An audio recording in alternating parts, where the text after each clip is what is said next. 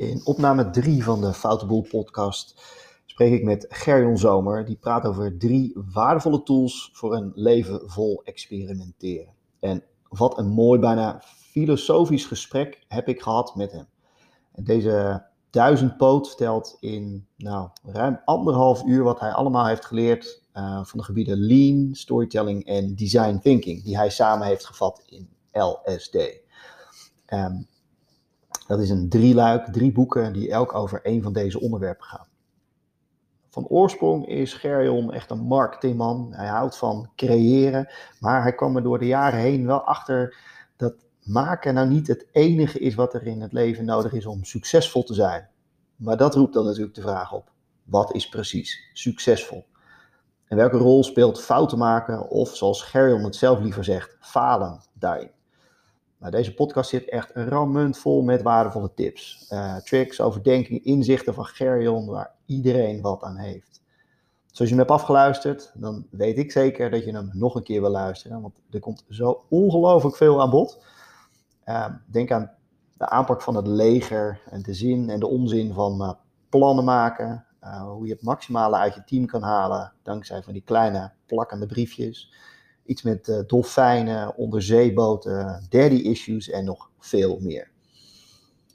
En dan nog credits voor de intro tune. Deze gaan uit naar de altijd creatieve Sif van Hegelom, uh, Hegelsom, excuus, King of Concepts. Uh, en deze podcast is mede mogelijk gemaakt door Maison Saison, de geurabonnementen van Maison Saison. Maak je huis heerlijk ruiken het hele jaar door. Dus ik zou zeggen, geniet van deze opname, geniet van een heerlijke geur in huis en maak fouten.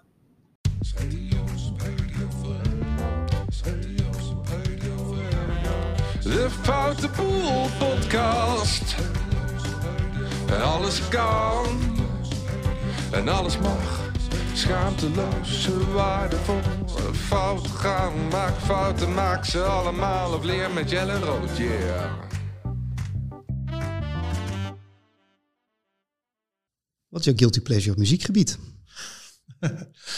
um, ja, leuke vraag. Ik, ik, ik heb niet zoveel guilties, want ik vind alles wel prima.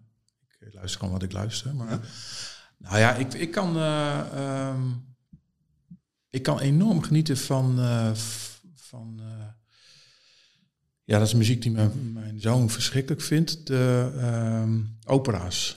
Opera's. Hele... En welke dan specifiek? Ik, ik loop even vast, man. En maakt hem maar eens zak aan. Ik heb namelijk helemaal niks met opera's. ik vind het wel grappig dat jij dat namelijk zegt. Maar de, uh, boeren, jij... Nou, je hebt, uh, uh, is een, een, een Nederlandse uh, operazangeres, die is al inmiddels overleden, de, van Christine Deutenkom. Ja? Ja, ik vind dat prachtig. En die zingt dan iets van Mozart. En dat, ja, dat gaat om merg en been. En ik vind het heerlijk om te luisteren. Maar goed, tegelijkertijd daarna zet ik gewoon een, een iets van Fate No More op of, of ja. World Jam of zo. Dus ik heb, het is heel breed.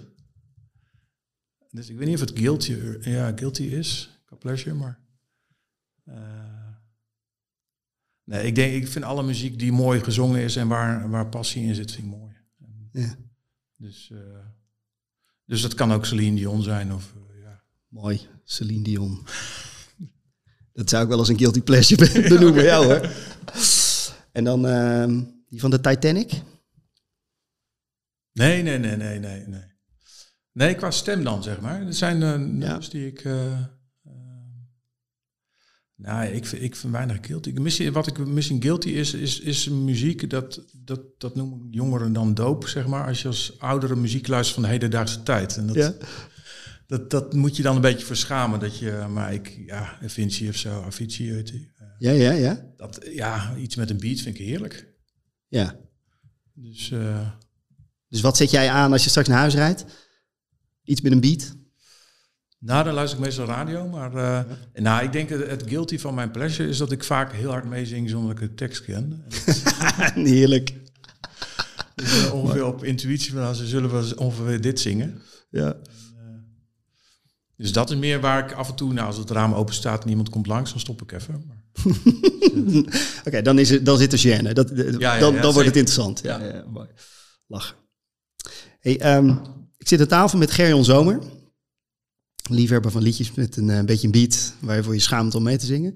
Ehm, maar dat is niet het enige wat je bent. Want je bent, we hadden het er net in het voorgesprek al even over, een soort van duizendpoot of een uh, rups die zich elke keer weer ontpopt tot een andere vlinder. Uh, kan jij eens wat over jezelf uh, vertellen? Wie ben je? Wat doe je?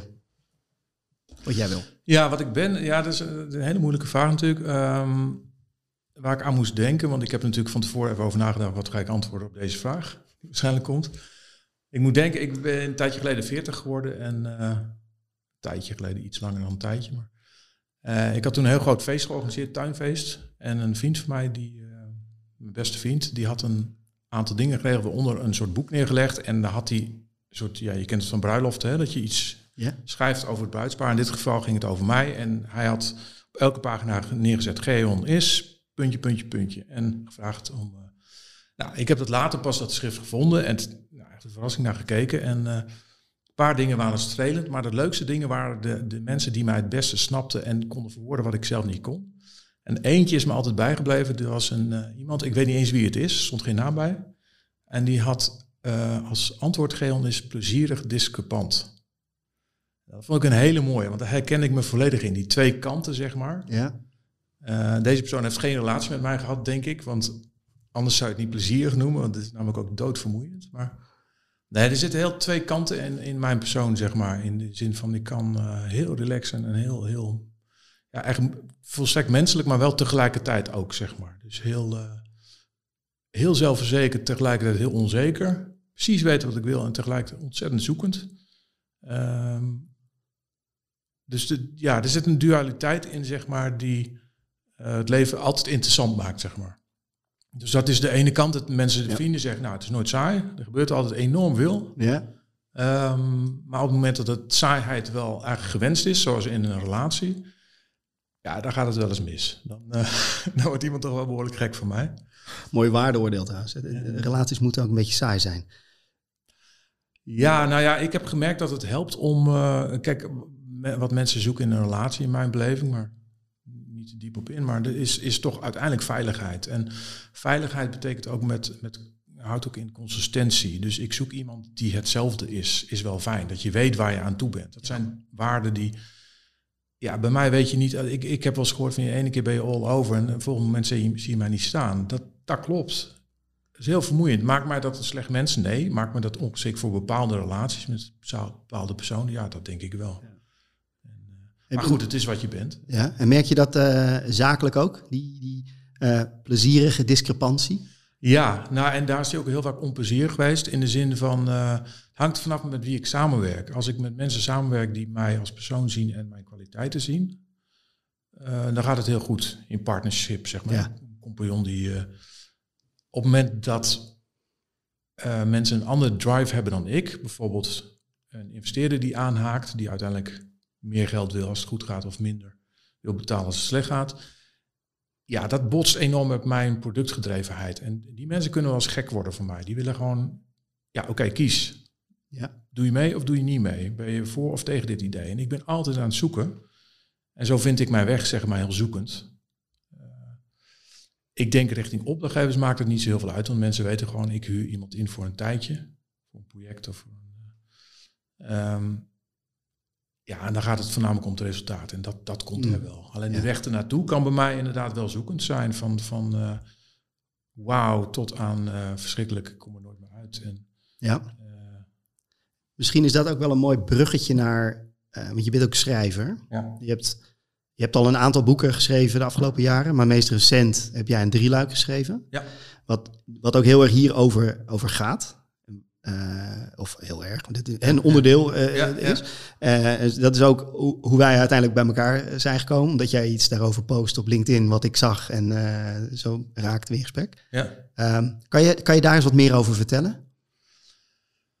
Ja, nou ja, de boeken zijn, dat is wel interessant. Ik, ik heb ooit boeken geschreven. De eerste boek dat ik geschreven was een roman.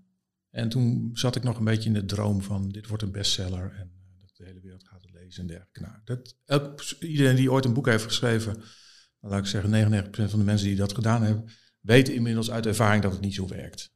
Dus als je, als je beroemd wil worden of rijk of wat, dan moet je geen boek schrijven. Disclaimer kunnen we nu alvast plaatsen. Ja, dus het enige waarvoor je een boek schrijft is, en, en die vraag stel je tijdens het proces continu, waarom doe ik dit? Is uiteindelijk voor jezelf, voor je eigen proces, zeg maar.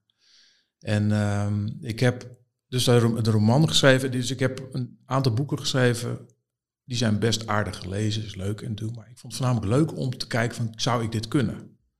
Kan ik een verhaal vertellen en... eh, ehm, mijn laatste boeken, dat zijn, is een drieluik geworden, het begon als één boek. Daarin heb ik gezegd van laat ik gewoon eens even, dat was in het begin van het coronajaar, even geen opdrachten doen, aannemen en geen interim klussen, maar laat ik gewoon eens even kijken van eh, waar wil ik de komende jaren in actief zijn als persoon en wat wil ik doen.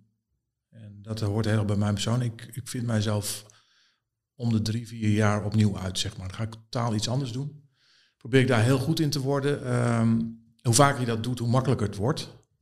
Want heel veel dingen lijken natuurlijk op elkaar. De basis is vaak hetzelfde.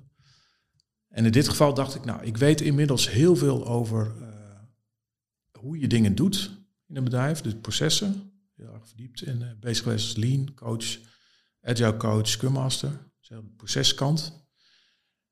Heel interessant, ehm, maar ik weet inmiddels ook heel veel uit eerdere ervaring van het wat. Dus hoe, hoe je producten maakt, hoe je diensten maakt, hoe je, voor wie doe je dat. En nou, werk heel veel met design thinking. En een laatste deel is dat ik heel veel bezig ben geweest met het waarom. Dus de strategie, de visie en dergelijke. En, en daarmee heel veel uh, bezig ben met taal, met woorden, met storytelling. En toen dacht ik, nou laat ik eens kijken of ik die drie dingen, dus het wat, waarom en hoe, van een organisatie, van een product, of ik die kan integreren tot een, een geheel en een soort van mindset waarmee je als organisatie als geheel verder komt. Vanuit het idee van ja, je product kan fantastisch kloppen, maar als je processen niet lopen, gaat het niet, gaat het niet worden. Uh, op het moment dat je een hele goede purpose hebt ontwikkeld met een duur bureau als, als corporate, maar je hebt je, je processen of je product niet op orde, werkt het ook niet. Dus het, het moet, ergens moet je dat simultaan, ja, bijna intuïtief uh, uh, integreren als het wat, het, het hoe en het waarom klopt. Dus ik dacht, nou, laat ik daar eens over, over wat dingen op papier zetten. Het is uiteindelijk een boek geworden. Drie boeken. En dan kom je dus op het punt, waarom doe je dat? Ik was na een week of twee schrijven, was ik eigenlijk klaar mee. Toen dacht ik, waarom zou ik dit doen? Toen heb ik, en dat is heel persoonlijk, ik heb het aan mijn vader laten lezen, die ik, ja, had wat minder contact mee. Die was geïnteresseerd, die zei, nou, vind je het leuk als ik af en toe meelees? En daaruit is een hele leuke samenwerking ontstaan waarbij hij dus echt om half vijf al wakker werd als gepensioneerde man. En dacht, oh, ik moet hierin mee bezig. Dus die had echt een doel. We hebben heel leuk een band opgebouwd daarin. En uh, dat maakte het schrijfproces voor mij heel bijzonder. En heeft daardoor ook geleid tot een boek waar ik zelf heel trots op ben. Ja. Ik denk, is het interessant voor heel veel mensen? Weet ik niet. Is het interessant voor mij? Ja, want het, het, het, ik leg daarin verbanden door het op te schrijven die ik eerder niet zag. Dus het proces, en dat heb ik ook afgesloten. Het boek is klaar. Uh, de vertaling naar het Engels. Er zijn wat e-books en dergelijke dingen. Het is te koop. En, en daarmee is het maakproces, het leukste proces, afgesloten. En ik ga nu uh, kiezen of ik uh, stap 2 ga zetten, die daar logischerwijs zou bij horen. Dat is namelijk het vermarkten van boeken en dergelijke. Maar goed, mijn doel van die boeken is niet dat mensen ze kopen of lezen, nog niet eens. Mijn doel is dat ik zelf een manier heb, en een, een, ja, een mindset heb waarmee ik mijn projecten beter kan, uh, kan doen. Ja. Neem niet weg, als, als mensen het lezen, vind ik het wel heel leuk. En als mensen enthousiast zijn en geïnspireerd, dan uh, ja, doe je het ook wel een beetje voor ja. natuurlijk. Maar, dus het is grappig, want ja, als je het hebt over, je hebt, je hebt een achtergrond in, uh, moet ik zeggen, het is niet zozeer productontwikkeling, maar mag ik het wel productontwikkeling? Ja, ja zeker. Ja, ja. juist. En, en dat vind je interessant. Hè? Dat hoor ik je ook nu zeggen. Het, het, maakproces van het boek, eigenlijk het hele creatieve en het, maar ook het harde werken wat er voor nodig is. Dat heb je af. En nu komt eigenlijk de volgende stap. En zitten, mensen kunnen je niet zien, maar er zit een soort van een, oké, okay, en dan nu. Ja, dat is de vraag, hè? want, want de, de, dat is net zoals mensen een, een kind krijgen, dan wordt er gelijk de vraag gesteld van uh, nou, wanneer worden jullie compleet? En dan denk ik, nou, dat ben ik al, zeg maar. Wij zijn al compleet, Ja. met- ook met één kind. En, en een soortgelijk is dit ook met een boek. Je schrijft het eh, en dan wordt verwacht van, nou, nu ga je de boer op. En nu ga je... Ja, Ik vind dat twee losstaande dingen. Je hebt het proces van schrijven, het creatieproces. Ik ben uiteindelijk een creator. ja, En dan heb je een tweede creatieproces, dat is het vermarkten daarvan. Het staat los van, van elkaar. En ehm, nou, ik moet denken aan ehm, toen ik voor het eerst, ehm, ik heb op een gegeven moment besloten dat ik in de marketing communicatie verder wilde. En toen heb ik een kantoor gehuurd. Toen heb ik een hele grote poster eh, ontworpen. En daar staat een, zin op, die heb ik ooit gehoord. Toen was ik een tijdje in een klooster geweest. Toen sprak ik een hele oude monnik. En toen vroeg ik hem naar, ja, wat is, ja, wat is nou het leven? Wat, wat, ik ben nu in de tachtig. En, eh, en toen zei hij, en die zin heb ik dus in grote letters op mijn wand gehangen, achter mijn eh, werkplek. Toen zei hij, de mooiste tijd van mijn leven was de bouw van het klooster. En toen dacht ik, ja, dat is exact wat het is volgens mij. ja, Dat heeft hij samen gedaan, je hebt iets gebouwd, dat is het toffe. ja, En dat heb ik ook. En daar wil ik eigenlijk ook stoppen, zeg maar. ja, Laat mij dingen creëren, neerzetten. Ik hoef geen groot bedrijf, geen, geen 80 medewerkers. Ik hoef ook niet heel veel geld te verdienen. Laat mij gewoon eh, dingen creëren. En eigenlijk het liefst wat ik doe is eh, oplossingen bedenken. Slimme oplossingen, leuke, mooie oplossingen ook. Die bestaan natuurlijk voor problemen en zeker ook voor alledaagse problemen. ja, ja. Dat is uiteindelijk mijn passie. En eh, ja, uit- uiteindelijk heb ik in mijn boeken uitgewerkt hoe ik denk dat je dat het beste kunt doen. Eigenlijk wat, die, ehm, wat je vertelt is... vro- vroeger, als ik op vakantie ging... dan ehm, dan wilde ik dat zo snel mogelijk dat we er waren. Weet je, of ik nou eh, met mijn ouders er was... en dan zat je achterin en er was bloedheet en zo. En, de tijd dat er nog geen airco's waren. Maar, maar op een gegeven moment ging ik met vrienden vakantie... en dan moesten we ook 200 km per uur en harder... Zeg maar, naar, eh, weet ik veel, Meijerhoven of zo. En, en want daar begon de vakantie. maar Ja. de lol is eigenlijk al voordat je op vakantie gaat, is er al als je met je vrienden je vakantie gaat uitzoeken.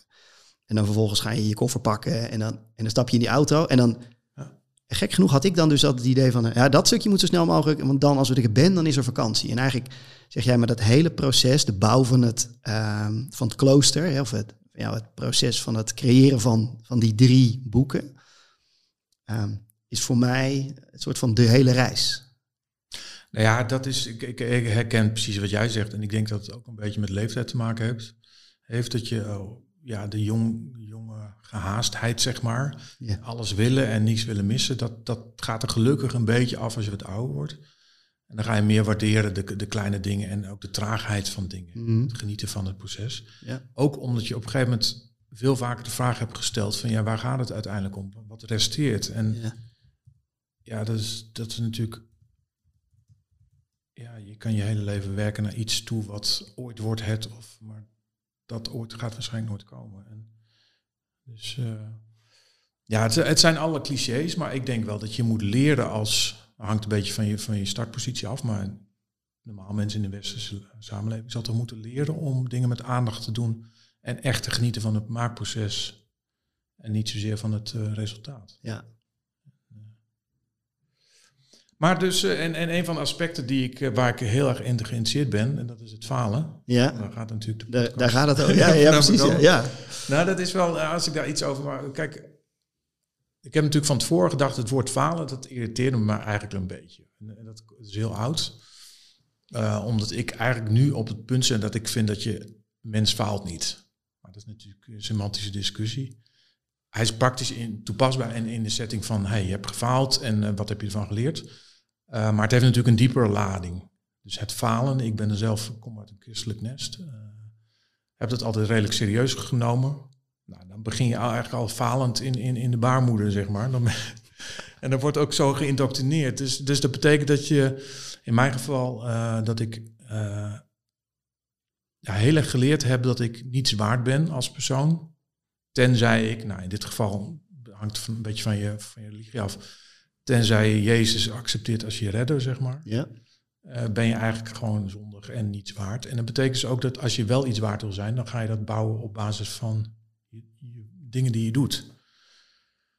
En ik merk nu, ik, ik ben daar heel lang uit. Ik heb overigens geen hard feelings, maar ik, ik geloof niet. Ik denk nooit echt gedaan. En, uh, maar ik heb nog steeds het uh, heel sterk, het, het hardnekkige dat mijn eigenwaarde afhankelijk is van mijn prestaties. Ook al ben ik daar niet mee eens en filosofisch niet. En ik, ik, ik, maar het zit zo diep dat op het moment dat ik bijvoorbeeld in dit geval even geen betaald werk heb, voelt dat als falen. Dat, dat doet iets met mij. En dat is heel bekend hoor. Dat, dat ken ik van veel mensen. Zeker de oudere generatie heeft er veel meer last van. Ja. Dat zit heel diep. En, en, dus ik wil het geen falen noemen, maar ik snap het wel in de zin van praktisch gezien. Uh, waar ik falen liever voor gebruik is in een projectvorm. Mm. Zeg, je, ja, je hebt dan iets gebouwd. Uh, je hebt iets gedaan en het is niet gelukt. Ja. Dat mag je dan falen noemen. Ja, en, en wanneer, wanneer ben je dan gefaald in, in een projectvorm? Nou, dat is een goede. Kijk, oh, ik denk dat je in, bijvoorbeeld, ik geloof enorm in het experimenteren. Kleine stappen, experimenten doen. Kijk, een experiment faalt nooit tenzij je het experiment verkeerd verzorgt, zeg maar.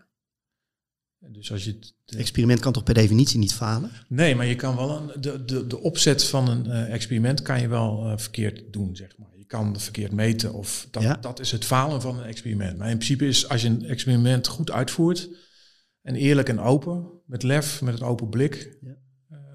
dan, dan kan het niet falen. Nee, dan is elke uitkomst is in principe geslaagd. Ja. En toch wordt er wel vaak, ik, ik heb opgelet de laatste tijd hoe vaak het woord falen wordt gebruikt. En dat is best vaak. En toen dacht ik, ja, dat is echt een mensending. Want ja, dan ga je om je heen kijken en dan zie je, iemand lopen met een hond bijvoorbeeld, zag ik dan. En die gooit dan zijn stok weg en die hond die loopt die bosjes in, die loopt eindeloos snuffelen en komt terug zonder stok. En toen dacht ik, stel dat ik nou zeg tegen die hond, je hebt gefaald. Ja, dat, dat, dat, dat pakt niet. Dat nee. snapt een hond niet. Dat is ook niet de taal die je zou gebruiken. Een hond heeft niet gefaald. Die heeft gewoon die stok niet gevonden. Ja. Het is hem niet gelukt om de stok te vinden. Maar als we dan over mensen hebben, dan hebben we het heel snel, en zeker over andere mensen en, en uh, ook over mensen waarvan we veel verwachten, mhm. ja, die hebben gefaald. Ja. En dat is een, eigenlijk een heel, ja, het, het, zit voor mij een heel zwaar oordeel in het woord, zeg maar. Um, ja, en daarnaast, leuk aan falen vind ik, je hebt natuurlijk nuttig falen en nutteloos falen. Ja. Je hebt zinloos falen en dat is ook het gevoel. En dat is ja, een fout die je drie, vier keer opnieuw maakt. Ja, dan kan je zeggen, ja, dan heb je redelijk zinloos gefaald, heb je weinig geleerd. Zinvol falen is natuurlijk, ja, dat is ja, een van de citaten die ik ook in mijn boek gebruik. Maar dat is van een, uh, ja, er zijn meerdere mensen die dezelfde dingen hebben gezegd overigens, maar dat is van uh, Watson, dat is de, de, oprichter van IBM. Ja. Die zegt dan, uh, vertaald zeg maar, van als je twee keer zo snel faalt, heb je ook twee keer snel iets geleerd. Ja. En daar geloof ik heel sterk in. Maar als je dan toch gelooft in falen en het nut van, laten we het falen noemen, van, van dat iets niet uitwerkt zoals je wil, ja. doe dat dan zo snel mogelijk. Ja. Dus ga niet heel lang wachten. En, nou, dat is ook een van de redenen waarom ik zelf heel erg geloof in agile werken. Mits goed toegepast, maar waarbij je zegt, nou, we gaan in kleine stapjes werken. Ja. We gaan niet uh, als een duikboot onder water, drie maanden en tada, dit is het. En, en niemand zit op te wachten. We gaan, ja, dat noemen ze als een dolfijn, elke twee weken gaan we even boven kijken. Gaan we feedback vragen. En, dus dat vind ik een hele gezonde vorm van falen, waarbij je zegt, we hebben een experiment, maar dan wordt uh, de aanname, zeg maar, wordt een hypothese. Dan zeg je, oké, okay, wij vermoeden dit, we gaan het toetsen in de praktijk. En afhankelijk van de uitkomsten gaan we verder. Ja. Gaan we dus plannen wat onze volgstap is. In je boek heb je het over het verschil tussen een duikboot en een, uh, en een dolfijn. Ik ben geen agile uh, ja, scrum ja, master of zo, maar ik vond hem wel heel treffend. De, de old school manier is de duikboot manier. Je gaat onder en je komt boven als je je, klaar, je brug klaar hebt van hey, hoe, daar is hij. Ja. En dolfijn manier is uh, onder water iets, iets bouwen, laten zien, feedback ophalen, weer onder water doorontwikkelen. Is, zo toch? Ja, en dat is het kortcyclische, zeg maar, is natuurlijk de, de, ja, de essentie van agile werken en dus ook van het Scrum ja. framework. Ja, wat ik heb er zelf best wel aan moeten wennen, omdat ik, ik gewend, ik ben heel lang heb ik in de marketing gezeten. En ik, ik heb ontzettend genieten van het, van het tada-moment. Van, weet je, we hebben een klant vraagt iets en wij hebben lekker aan de slag geweest, gepuzzeld. En dan komen we met ons moodboard of onze presentatie of Ja. een filmpje. Of wauw, en er was een evenement omheen gepland en met champagne en weet ik het allemaal. Dat, dat mis je natuurlijk wel met het agile werken. Ik bedoel, je, je komt elke twee weken boven. Ja. En je komt soms echt met, met, met, met ja, echt een waardeloos product feitelijk boven, wat afgefikt wordt. Dus Ja. je hebt dat, dat mo- moment van wat je dus hebt bij het oude werken, zeg maar, Ja. heb je niet. Maar, maar je hebt ook niet meer de teleurstelling dat je iets hebt gemaakt en dat die klant, want het is toch vaak zo dat je drie maanden aan iets hard hebt gewerkt met je team, de klant dan zegt, ja, nu ik het zo zie, ja, als ik eerlijk ben, bedoel ik toch wat anders. Ja. Ja. Dat- Die teleurstelling heb je niet meer. Dus dat is natuurlijk fijn. En zeker in een markt waar je, ja, een van de kernwoorden van deze markt is natuurlijk versnellen. Dus sneller. Ja, feitelijk de focus bij heel veel organisaties ligt op een korte time to market. Mhm. Ehm, nou ja, om, om sneller op de markt te zijn, zul je toch in kleinere producten moeten, kleinere iteraties, Ja. deelproducten moeten gaan werken. En daarnaast is mijn, mijn visie ook van, het, het gaat niet zozeer om een time to market, Mhm. Maar dat is meer een bijproduct van een, een korte time to learn. Dus da- daar moet de focus volgens mij liggen. Sneller leren, daar, daar haal je de passie Dus jij zegt, een, een kortere time to market is een, een bijproduct van een, hoe voor je het? Een Van een korte time to learn. time to learn. Sorry, ja. Time to learn is een, is, een, is een manier, een mindset hoe je naar dingen kijkt, zeg maar. Wil je, Ja. in jouw woorden of in de woorden van, van wil je, durf je te falen, te experimenteren, vast te lopen eh, en dus snel te leren. Ja. En time to market vind ik nog heel erg extern gedreven, zeg maar. Dat is een resultante van een korte time to learn. En daar gaat agile werken in principe ook over. En op het moment dat je als manager zegt, wij focussen op die time to market, die moet verkort worden, we willen versnellen als organisatie, dan zie je het vaak misgaan. Dan, dan strookt dat niet met, kijk, een team wil een kwaliteitsproduct leveren. En dat kan een deelproduct zijn, een Ja. product. Het team is niet bezig met, eh, ja, we willen niet volgende week release, maar eh, liefst nog eerder.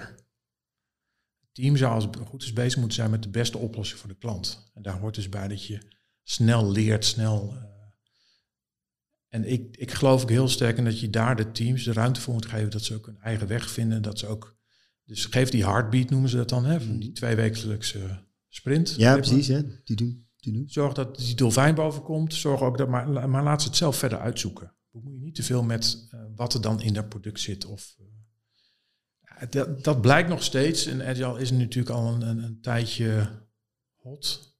En, Zo van begin 2000 of komt dat Ja. toch? Ja. ja. En toch blijft het lastig om het te verkopen. Van ja, wat krijg ik dan? Leuk, leuk. Ik weet, ik heb een fix budget. Dat is team, kost 40k per maand. Twee spins heb ik daarvoor. Ik, heb, eh, ik, ik, ik weet dus de tijd, want ik heb twee spins nodig. Mhm. maar, maar wat krijg ik dan precies? In de, in de oude wereld, het watervalwerken, krijg je dan... Dan weet je, ik krijg over een half jaar krijg ik dit product. Er zit dit en dit en dit in. Ja. Ehm, alleen krijg je dat vaak niet over een half jaar, maar lopen we enorm uit in de tijd. ja. En we lopen enorm uit in de kosten. Nou, die laatste heb je niet meer bij agile werken. Ik Maar heb, een, is- ik heb een soort van déjà vu als je dit zegt Ja. op, eh, met, eh, met de Noord-Zuidlijn. Ja, ja, ja. Het, hè, extreem uit de kosten gelopen. ja. Maar zou je zo'n ingewikkeld eh, project ook agile kunnen maken, bijvoorbeeld, om dat in de hand te houden? Ja, nou, kijk, weet je, weet je ik, ik denk waar het... eh, er is een onderscheid, en dat is een, vind ik in dit geval is heel belangrijk, dat je, je hebt een onderscheid tussen gecompliceerd werk en complex werk. Ja. Gecompliceerd, dat is iets wat eh, heel veel onderdelen heeft, maar wat je met, nog steeds met logica in elkaar kunt zetten. Ja. Dus bijvoorbeeld een Boeing 747 is een gecompliceerd product. Ja. Er zitten 1 miljoen onderdelen in. Maar je kan nog steeds, als je genoeg tijd hebt en, en, eh, en een beetje handig bent, kun je dat in elkaar zetten. Daartegenover, of eh, ja, daarnaast staan eh, projecten die complex zijn. En bijvoorbeeld dan in, in, in, in de lijn met, met het vliegtuig is het boorden van alle passagiers van zo'n vliegtuig. Kan je nauwelijks voorspellen. Dat zijn te veel variabelen. Net als het, het Ja. weersysteem bijvoorbeeld. We kunnen twee, twee dagen een beetje vooruit voorspellen, meer niet. Mhm. Dus complexe projecten zoals een Noord-Zuidlijn, waarbij je dus niet alleen gecompliceerdheid hebt, technisch, Ja. maar ook al die belangen politieke belangen, eh, wisselingen, je, je overleeft kabinetsperiodes. Dat maakt een project complex. Ja. Ja, en, en complexe pro- projecten moet je, in mijn beleving, maar in de, gelukkig in de beleving van heel veel mensen die er verstand van hebben, anders aanvliegen dan gecompliceerde. Een voorbeeld, het bouwen van een, een postsorteercentrum kun je, dat is een gecompliceerd proces, Mhm. dat kun je heel mooi watervallen. Dat is ook Ja. vaak wat je hoort van, ja, maar dat, kan, ja, dat klopt. Je hebt iemand die maakt het bouw rijp, zeg maar, en Ja. de volgende. En die, die leggen de kabels. Ik, ik heb er geen verstand van, maar, Nee, maar de volgende bouwt de muren en, en uiteindelijk eh, worden de machines in, in, in- dan komt de test. Dat, dat is een volgtijdelijk Ja. iets. Dat kun je plannen en dat kun je ook een, hele mooie Microsoft eh, Project Ja. board van maken. En dan zie je het gewoon staan in kleurtjes. Prachtig. Kan. Dan kun je Ja. laten vallen. Op het moment dat je datzelfde principe gaat toepassen op een complex project, complex systeem of een complexe setting, dan ga je vaak de mist in. Dan, heb je, eh, dan werken die plannen, die grote plannen, die wel werken bij een postsorteercentrum. Mhm. Dat is een plan, dat, dat kun je gewoon op locatie A doen, locatie B doe je het weer. Heb je een paar dingen geleerd, heb je veranderd. Dat is, dat is gebonden aan een tijdsvak van bijvoorbeeld een jaar, doorlooptijd. Complexe projecten, dan zie je vaak dat, dat die plannen niet zoveel zin meer hebben. Ja. Het is te complex geworden, de, de, de, omgeving wisselt te veel.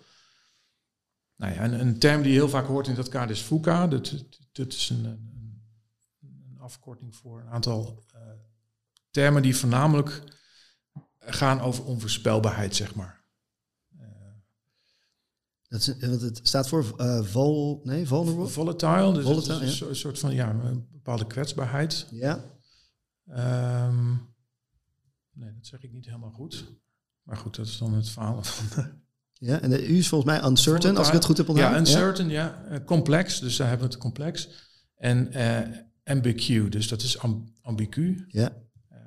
Eigenlijk staat voor tweeslachtig, zeg maar. Ja. Dus feitelijk is... ehm, in een hele simpele wereld weet je precies wat de wens is van de gebruiker bijvoorbeeld. Maar een voorbeeld, het is een warme zomerdag en een boer die, die, die nou ja, misschien die bidt nog zeg maar, voor regen, terwijl de Ja. toerist hoopt op mooi weer. Juist. Dat is ambigu. Er zijn Ja. twee verschillende belangen bij Ja, ja. Nou, een Noord-Zuidlijn, die jij noemt, is natuurlijk... Ja, dat is een spel van meerdere belangen. Er zijn zoveel partijen die daar belang in hebben. ja. Dat is heel moeilijk te managen. En de, de FUCA-term komt uit het leger, waarbij ze zeggen... De Ja. oude strategieën van... eh, we hebben een plan, eh, en dat gaan we uitvoeren... en dan hebben we vervolgens de oorlog gewonnen. Nou, dan heb je een heel, hele mooie uitspraak van Dwight Eisenhower... die eh, Amerikaanse generaal... die dan zegt... plans are useless en planning is vital. Ja. Oftewel, plannen kan je gelijk de prullenbak in gooien, maar Ja. planning, daar gaat het om. En, en eh, Moltke, dat is een Duitse generaal uit, ik denk al eind vorige eeuw al, 1800 zoveel. Die is als eerste al gaan werken met kleine multidisciplinaire teams, zeg maar, zoals we die ook kennen van Agile werken en van Ja. Scrum. Eh, met cyclisch werken, met loslaten, met, met geen plannen meer hebben. Je hebt een visie, je weet wat je wil, dat is belangrijk. En vervolgens gaan we kort continu plannen. Ja, dus om dit, om, om dit te kunnen gebruiken, de, de, de, de, de VUCA-methodiek, moet je een super duidelijk doel hebben, of een, of een visie, of een missie, of eh, Ja, de- ja. eh, hoe heet die, eh, de, why, de why guy, heet Ja, weer? Simon Simon Sinek. Die zegt, je moet een why hebben. Hè, de-. Dan, dan krijg je veel makkelijker je klanten mee dan als je product verkoopt. Nou ja, het is logisch op het moment dat je... De, de, kijk, strategie is vaak overrated. Strategie is vaak de visie vertaald in een plan, zeg maar. maar Ja, dat is gewoon heel snel achterhaald. En, eh, maar hoe minder plan je hebt, hoe, hoe, hoe groter de waarde wordt natuurlijk van een visie. Ja. En in mijn geval noem ik het ook van een verbindend doel. Dat geldt voor de hele organisatie. En uiteindelijk heb je als een bestaansrechtsorganisatie, dat is dat je je klant helpt, Ja. beter helpt Ja. dan je concurrent wellicht. Ehm, maar een visie is vaak heel lastig om te zetten in, in, in, meetbare cijfers, zeg maar. Dan krijg je de KPI's en dan, dan maak het meetbaar. Heel ja, nuttig. ja, ja. Maar op het allerhoogste niveau, en daar ben ik zelf steeds meer mee in aanraking gekomen en daar geloof ik steeds meer in, werkt, heb je toch de kracht van woorden nodig. nodig. Dus ik werk zelf heel veel met storytelling. ja, En uiteindelijk, simpel vertaald is het natuurlijk een verhaal vertellen, maar ja. de De auto is terms, de weg naar Rome. De, beginselen zijn, d- dan ga je heel erg kijken naar wat zijn die individuele verhalen. Ja. Ehm, hoe vormen die samen een teamverhaal en hoe vormen de verhalen van het team samen een organisatieverhaal? En dat is eigenlijk de why van, van. Eh, waarbij je zegt, de klant koopt niet alleen een product, maar ook het waarom Ja. van het product. En die koopt doet mij denken aan... ehm, Remco Klaas heeft een boek geschreven, hij heeft volgens mij Wij. Waarin hij ook eigenlijk helemaal heeft uitgewerkt wat jij nu een soort van in drie eh, snelle zinnen eh, uitspreekt. Maar het gaat over de verhalen, dus verhalen van boven. Eh, en dan volgens dat, dat het cascadeert eigenlijk naar beneden. En daar kan je al volgens mij ook al wat van vinden. Moeten dingen cascaderen of niet? Hè? Ja, ja, ja. Ehm, maar, eh, en dan vervolgens het verhaal van de directeur eh, leidt tot het verhaal van de directie. En de, de, de directie hebben allemaal een afdeling en die hebben, krijgen ook allemaal weer een eigen verhaal. En, maar het is allemaal, komt allemaal bij één verhaal vandaan, of één doel vandaan, of één visie vandaan. Ja, en het grappige is dat ik het precies omgekeerd zie. Kijk, ik, cascaderen is natuurlijk, als je het letterlijk vertaalt, is watervallen. Ja, Dus dat geeft al een beetje, de- dan ben ik al op mijn hoede. Maar nee, ik geloof dat het andersom werkt. Het is een omgekeerde piramide, zeg maar. Dus ik geloof in het, eh, je gaat met de mensen op de werkvloer, die met de voet in de klei staan, die de klant Ja. het beste kennen en de klantwensen. Daarmee ga, begin je, zeg maar. En, dan, en dat het dan omhoog gaat via de teams naar het management, het hoger management en, en het leiderschap. ja, Dat is de manier. En als het vervolgens het verhaal uitgekristalliseerd, kun je zeggen, ja, dan gaan we het naar beneden uitwateren richting Ja. eh, in, in de communicatie. Maar ik denk het ontstaan daarvan, en dat zie je ook bij eh, een heel mooi voorbeeld is Notes Day. Pixar, die heeft ooit Ja. een heel interessant verhaal. Die hebben Pixar, dus die animatiestudio, Ja. enorme successen gehad. Onder leiding van, eh, van Steve natuurlijk. Steve Jobs. En eh, dat ging op een gegeven moment helemaal niet zo goed. De cultuur was ook, eh, er kwamen heel veel jonge mensen bij. ehm, die ongelooflijk veel respect hadden voor de oude garde. Hm. Dus eigenlijk, de, de- een van de kernwaarden van, van eh, Pixar op dat moment was, dachten zij, was openheid en transparantie. Ja. Je kan alles zeggen. Eh, elke productie werd gepitcht voor, eh, voor het voltallig personeel. En iedereen kon alles zeggen. Dus notes achterlaten over wat vind je ervan. En eh, op een gegeven moment merkten ze van, ja, maar het loopt gewoon niet lekker. De kassuccessen blijven uit. De producties worden minder. De, de energie is eruit. En ehm, nou, dan kan je dus als organisatie twee dingen doen. Dan kan je dus inderdaad gaan cascaderen. Je kan zeggen, nou, we hebben een nieuw beleid. En dat zie je vaak, hè. We gaan nieuw en we hangen op alle koffieautomaten Ja. een poster. En dan eh, gaan we helemaal en hebben een purpose. En fantastisch allemaal. En dan komt alles goed. Nou, en bij, bij Pixar, en dat is natuurlijk een creatieve club, hebben ze gezegd, wij willen dat anders doen, maar hoe? Nou, was een man, Guido Coroni heet hij. Die heeft toen een idee geopperd van, weet je wat we gaan doen? We, we organiseren een Notes Day. Maar dan voor de hele organisatie. Dus niet voor de film, maar we gaan voor de hele organisatie. Ook, voor degene die in de kantine werkt, Ja, bij wijze van. alle eh, ja. duizend plus mensen werden uitgenodigd. Iedereen op elk niveau van de organisatie. Een enorm logistiek gebeuren natuurlijk. Om mee te denken over de toekomst van het bedrijf. Eh, dus die kwamen met onderwerpen in kleine groepjes. Vervolgens kon je inschrijven voor workshops en dergelijke. Nou, Tweedaagse. Heel erg interessant. En dat, dat liet in ieder geval zien dat je... eh, je hoeft niet klein te zijn om samen een strategie te ontwikkelen. Hm.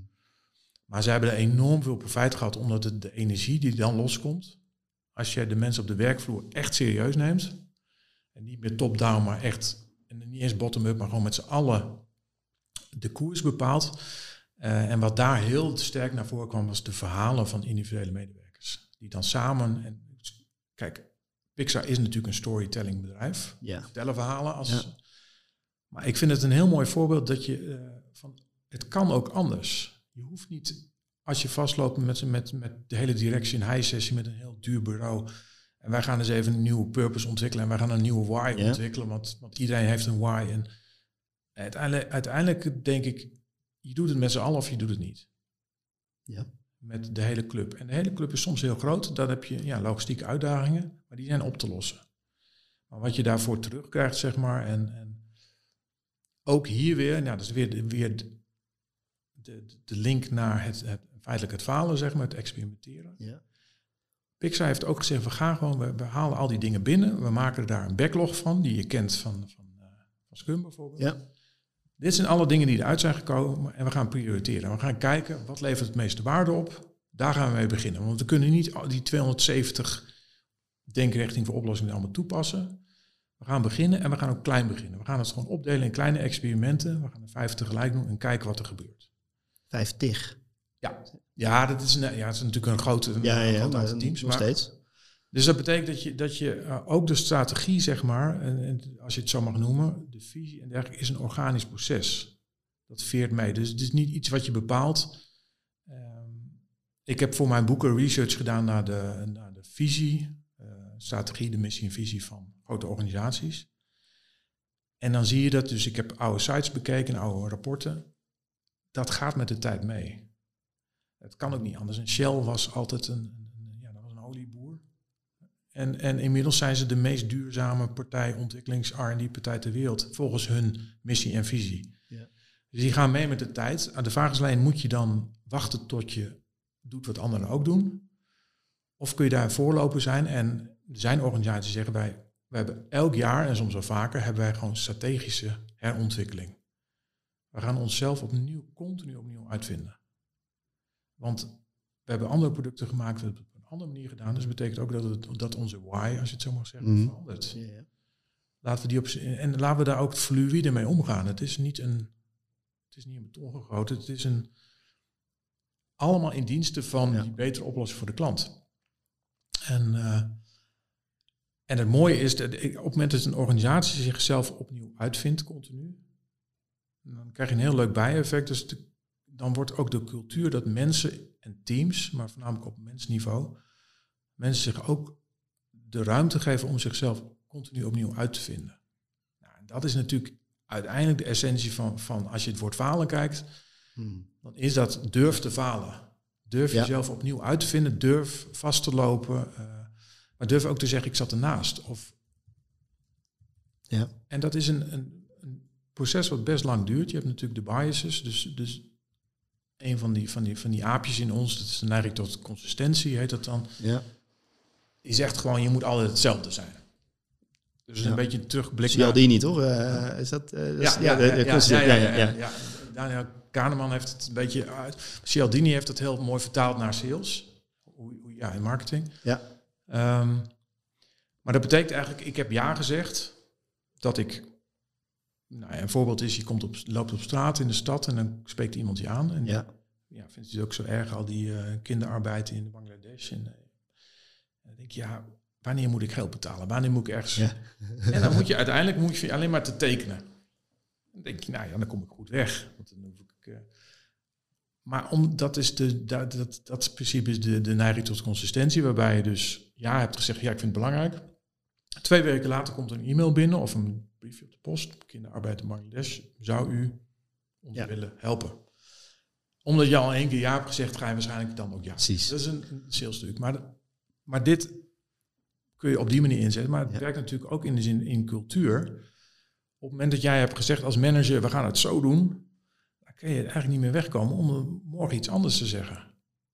Dat zo werkt, dat is niet veilig. Dat is niet consistent. Ja, helder. Ja, ja. En dat betekent dus dat je soms veel te lang in ongezond gedrag en, en onnodig falen blijft hangen als organisatie. Ja. Omdat dat de cultuur is. Op het moment dat de cultuur wordt, nee, je mag jezelf opnieuw uitvinden. Je mag fouten maken, je mag terugkomen op wat je bedacht hebt. Als je het maar doet vanuit die ene visie. Ja. En eh, dus ik, Dat is grappig dat je dat zegt, want ik hoorde laatst, ehm volgens mij is dat Aart-Jan van Erkel, die eh, ja, ja, volgens mij lomp gezegd een schrijverscoach, maar ik denk dat hij wat meer dan doet dan dat. Ja. En, die, en die had hem in een podcast, vertelde hij ehm, dat hij tot eh, een paar jaar geleden verkondigde, joh, eh, je kan je content gewoon gratis op internet zetten, want mensen komen toch wel terug om, om ervoor te betalen. En nu zegt hij, ik geef niks meer gratis weg, Nee. want mensen moeten er gewoon voor betalen. Hij zei, ja, dat is voortschrijdend inzicht. En ik merkte toen hij dat zei, dat ik dacht van, ja, maar dit is niet, dit is niet consistent. Weet je, Nee. dit, Ehm, terwijl ik ergens eh, het best wel snap. Weet je, op een gegeven moment kan het ook ophouden en je kan er anders naar kijken en anders naar gaan kijken. En toch was even dat stemmetje in mijn hoofd dat zei: hey, dit, dit voelt niet goed of zo. Nee, maar dat is ook. Ik denk dat je uit twee dingen uit elkaar moet trekken. Het gaat om de betrouwbaarheid van de persoon ten opzichte van de betrouwbaarheid van zijn manier van werken, zeg maar. Kijk, ja, een man, een man, een woord, een woord. Dat is, vind ik ook heel mooi. En als, als ik zeg dat ik een vriend te helpen verhuizen om acht uur 's ochtends op zaterdag, dan ben ik er. En als ik er niet ben, dan mag hij ook best wel boos zijn op mij. ja, Dat is niet. Dat is niet eh, maar ja, als, als medewerker in een organisatie geef je je commitment voor het werk wat je doet. Dus je bent, bent op tijd, werkt allemaal. Maar daarbinnen die setting daar moet je wel op elk moment kunnen zeggen, jongens, volgens mij hebben we, hebben we het verkeerd ingezet. We moeten het anders doen. Als je die ruimte niet krijgt of jezelf niet gunt, ja, dan ga je dus heel veel tijd verliezen en heel veel geld Ja. verliezen op iets. En vaak is het zo dat op het moment dat iemand durft, want dat is natuurlijk, durft te zeggen, volgens mij gaat het niet helemaal lekker. En dus uit die consistentiecirkel breekt, dan zegt iedereen, nee, dat gevoel had ik ook al. Waarom doen we dit in vredesnaam? Dus Ja, eigenlijk dan durven ze het opeens te zeggen wat ze al een hele tijd voelen. Of, of, ja, eh, ja. Nou, en dat is dus dat is cultuur. En dat is een cultuur van, nou, in dit geval zou je een faalcultuur kunnen noemen, waarbij je zegt, bij ons is fouten maken en terugkomen op dingen die je hebt bedacht, mits je het experiment afrondt natuurlijk, dat is het commitment, Ja. is heel zinvol en dat willen we ook. Dus en, en om dat te leren, zeg maar, soms moeten mensen heel, van heel ver komen. En wat je hebt bijvoorbeeld de faalmuur, bijvoorbeeld. Spotify heb je, Failwall. Ehm, Er zijn organisaties die hebben een prijs, eh, die reiken elke maand een prijs uit voor de mooiste fout. Dat zijn hele inspirerende dingen om, Ja. dat is ook heel spannend. Ja. Ik heb een, eh, een ehm, binnen Scrum doe je heel vaak retrospectives, heet dat. Dan kijk je als team terug op het proces. En ehm, ik had op een gegeven moment een team en ik merkte heel sterk dat zij, eh, nou uiteindelijk waar we het nu over hebben, niet durfden te falen. Dus het product moest gewoon perfect zijn. En Ja. toen heb ik gedacht, nou kan ik het eindeloos over hebben, jongens, het hoeft niet, het mag wel, weet ik het allemaal, maar dat, dat, dat kwartje viel niet. Nee. Toen heb ik een, een, een eh, werkvorm bedacht waarbij ze moesten falen. Waarbij je niet anders kon dan falen. Oh, interessant, Dus het ja. was een heel, heel simpel was het. Ik had het, de inspiratie kwam van de Koninginnenmarkt. Toen nog, Koninginnedag. Eh, Ik weet niet of je hem kent. Heb je een bak water en er een sinaasappel. Mhm. Dan moet je een muntje opleggen. En als je blijft dreigen, mag je de inhoud van het bakje hebben. Nou, Ja. dat, feitelijk één keer in een miljoen keer waarschijnlijk lukt dat. Maar in principe werkt dat niet. Nee. Dat is zo delicaat, dat ding draait om. Ja. Dus je kon niet anders dan falen. Dus de uitdaging was om, eh, voor, de, voor de teamleden om dat te proberen. En vervolgens als ze faalden, om dan te juichen. In plaats van dus elkaar Oh, ja, een high ja. five te geven. En wauw, ik heb gefaald. En, Ja. eh, nou, sommige mensen vonden het een beetje suf. Anderen vonden het hartstikke leuk. Er gebeurde in ieder geval wel wat. ja, precies, ja. En wat ik merkte is dat de weken daarna werd elke keer als iemand een fout maakte. En, die, zeker als developer maak je nog wel eens een fout. Eh, loopt er nog wel eens iets mis. Dan werd er gejuicht. En dan werd, maakte er een lolletje van. Ja, En dan gingen we op een gegeven moment opzeggen. Ja, ik heb echt de mooiste fout vandaag. Ik heb Ja. een briljante fout gemaakt. En die ontspanning, zeg maar. En dat is niet voor ja. iedereen, maar Ja, ja, da- precies. daar komt een energie vandaan. Ja, die kan je enorm goed gebruiken als je inventief, in- innovatief, creatief bent. Grappig dat je dit zegt. Want ik heb, ik heb met name een corporate achtergrond. De eerste twintig jaar van mijn, eh, van mijn werkend leven bij eh, wat grotere bedrijven gewerkt. Weet je, Amerikaanse beursgenoteerde bedrijven. En ehm, ik hield mezelf altijd maar vol. Dat ik het eh, heerlijk vond om, om s morgens om zeven uur naar binnen te komen, het licht aan te doen. En s'avonds als de bewaker mij eruit schopte, om negen uur of zo. Weet je, en, dan, en dan zei ik maar tegen mezelf en tegen iedereen die, die het wilde horen van... ja, nee, ik vind het fantastisch en ik krijg energie van het werken. Maar wat ik eigenlijk stiekem aan het doen was...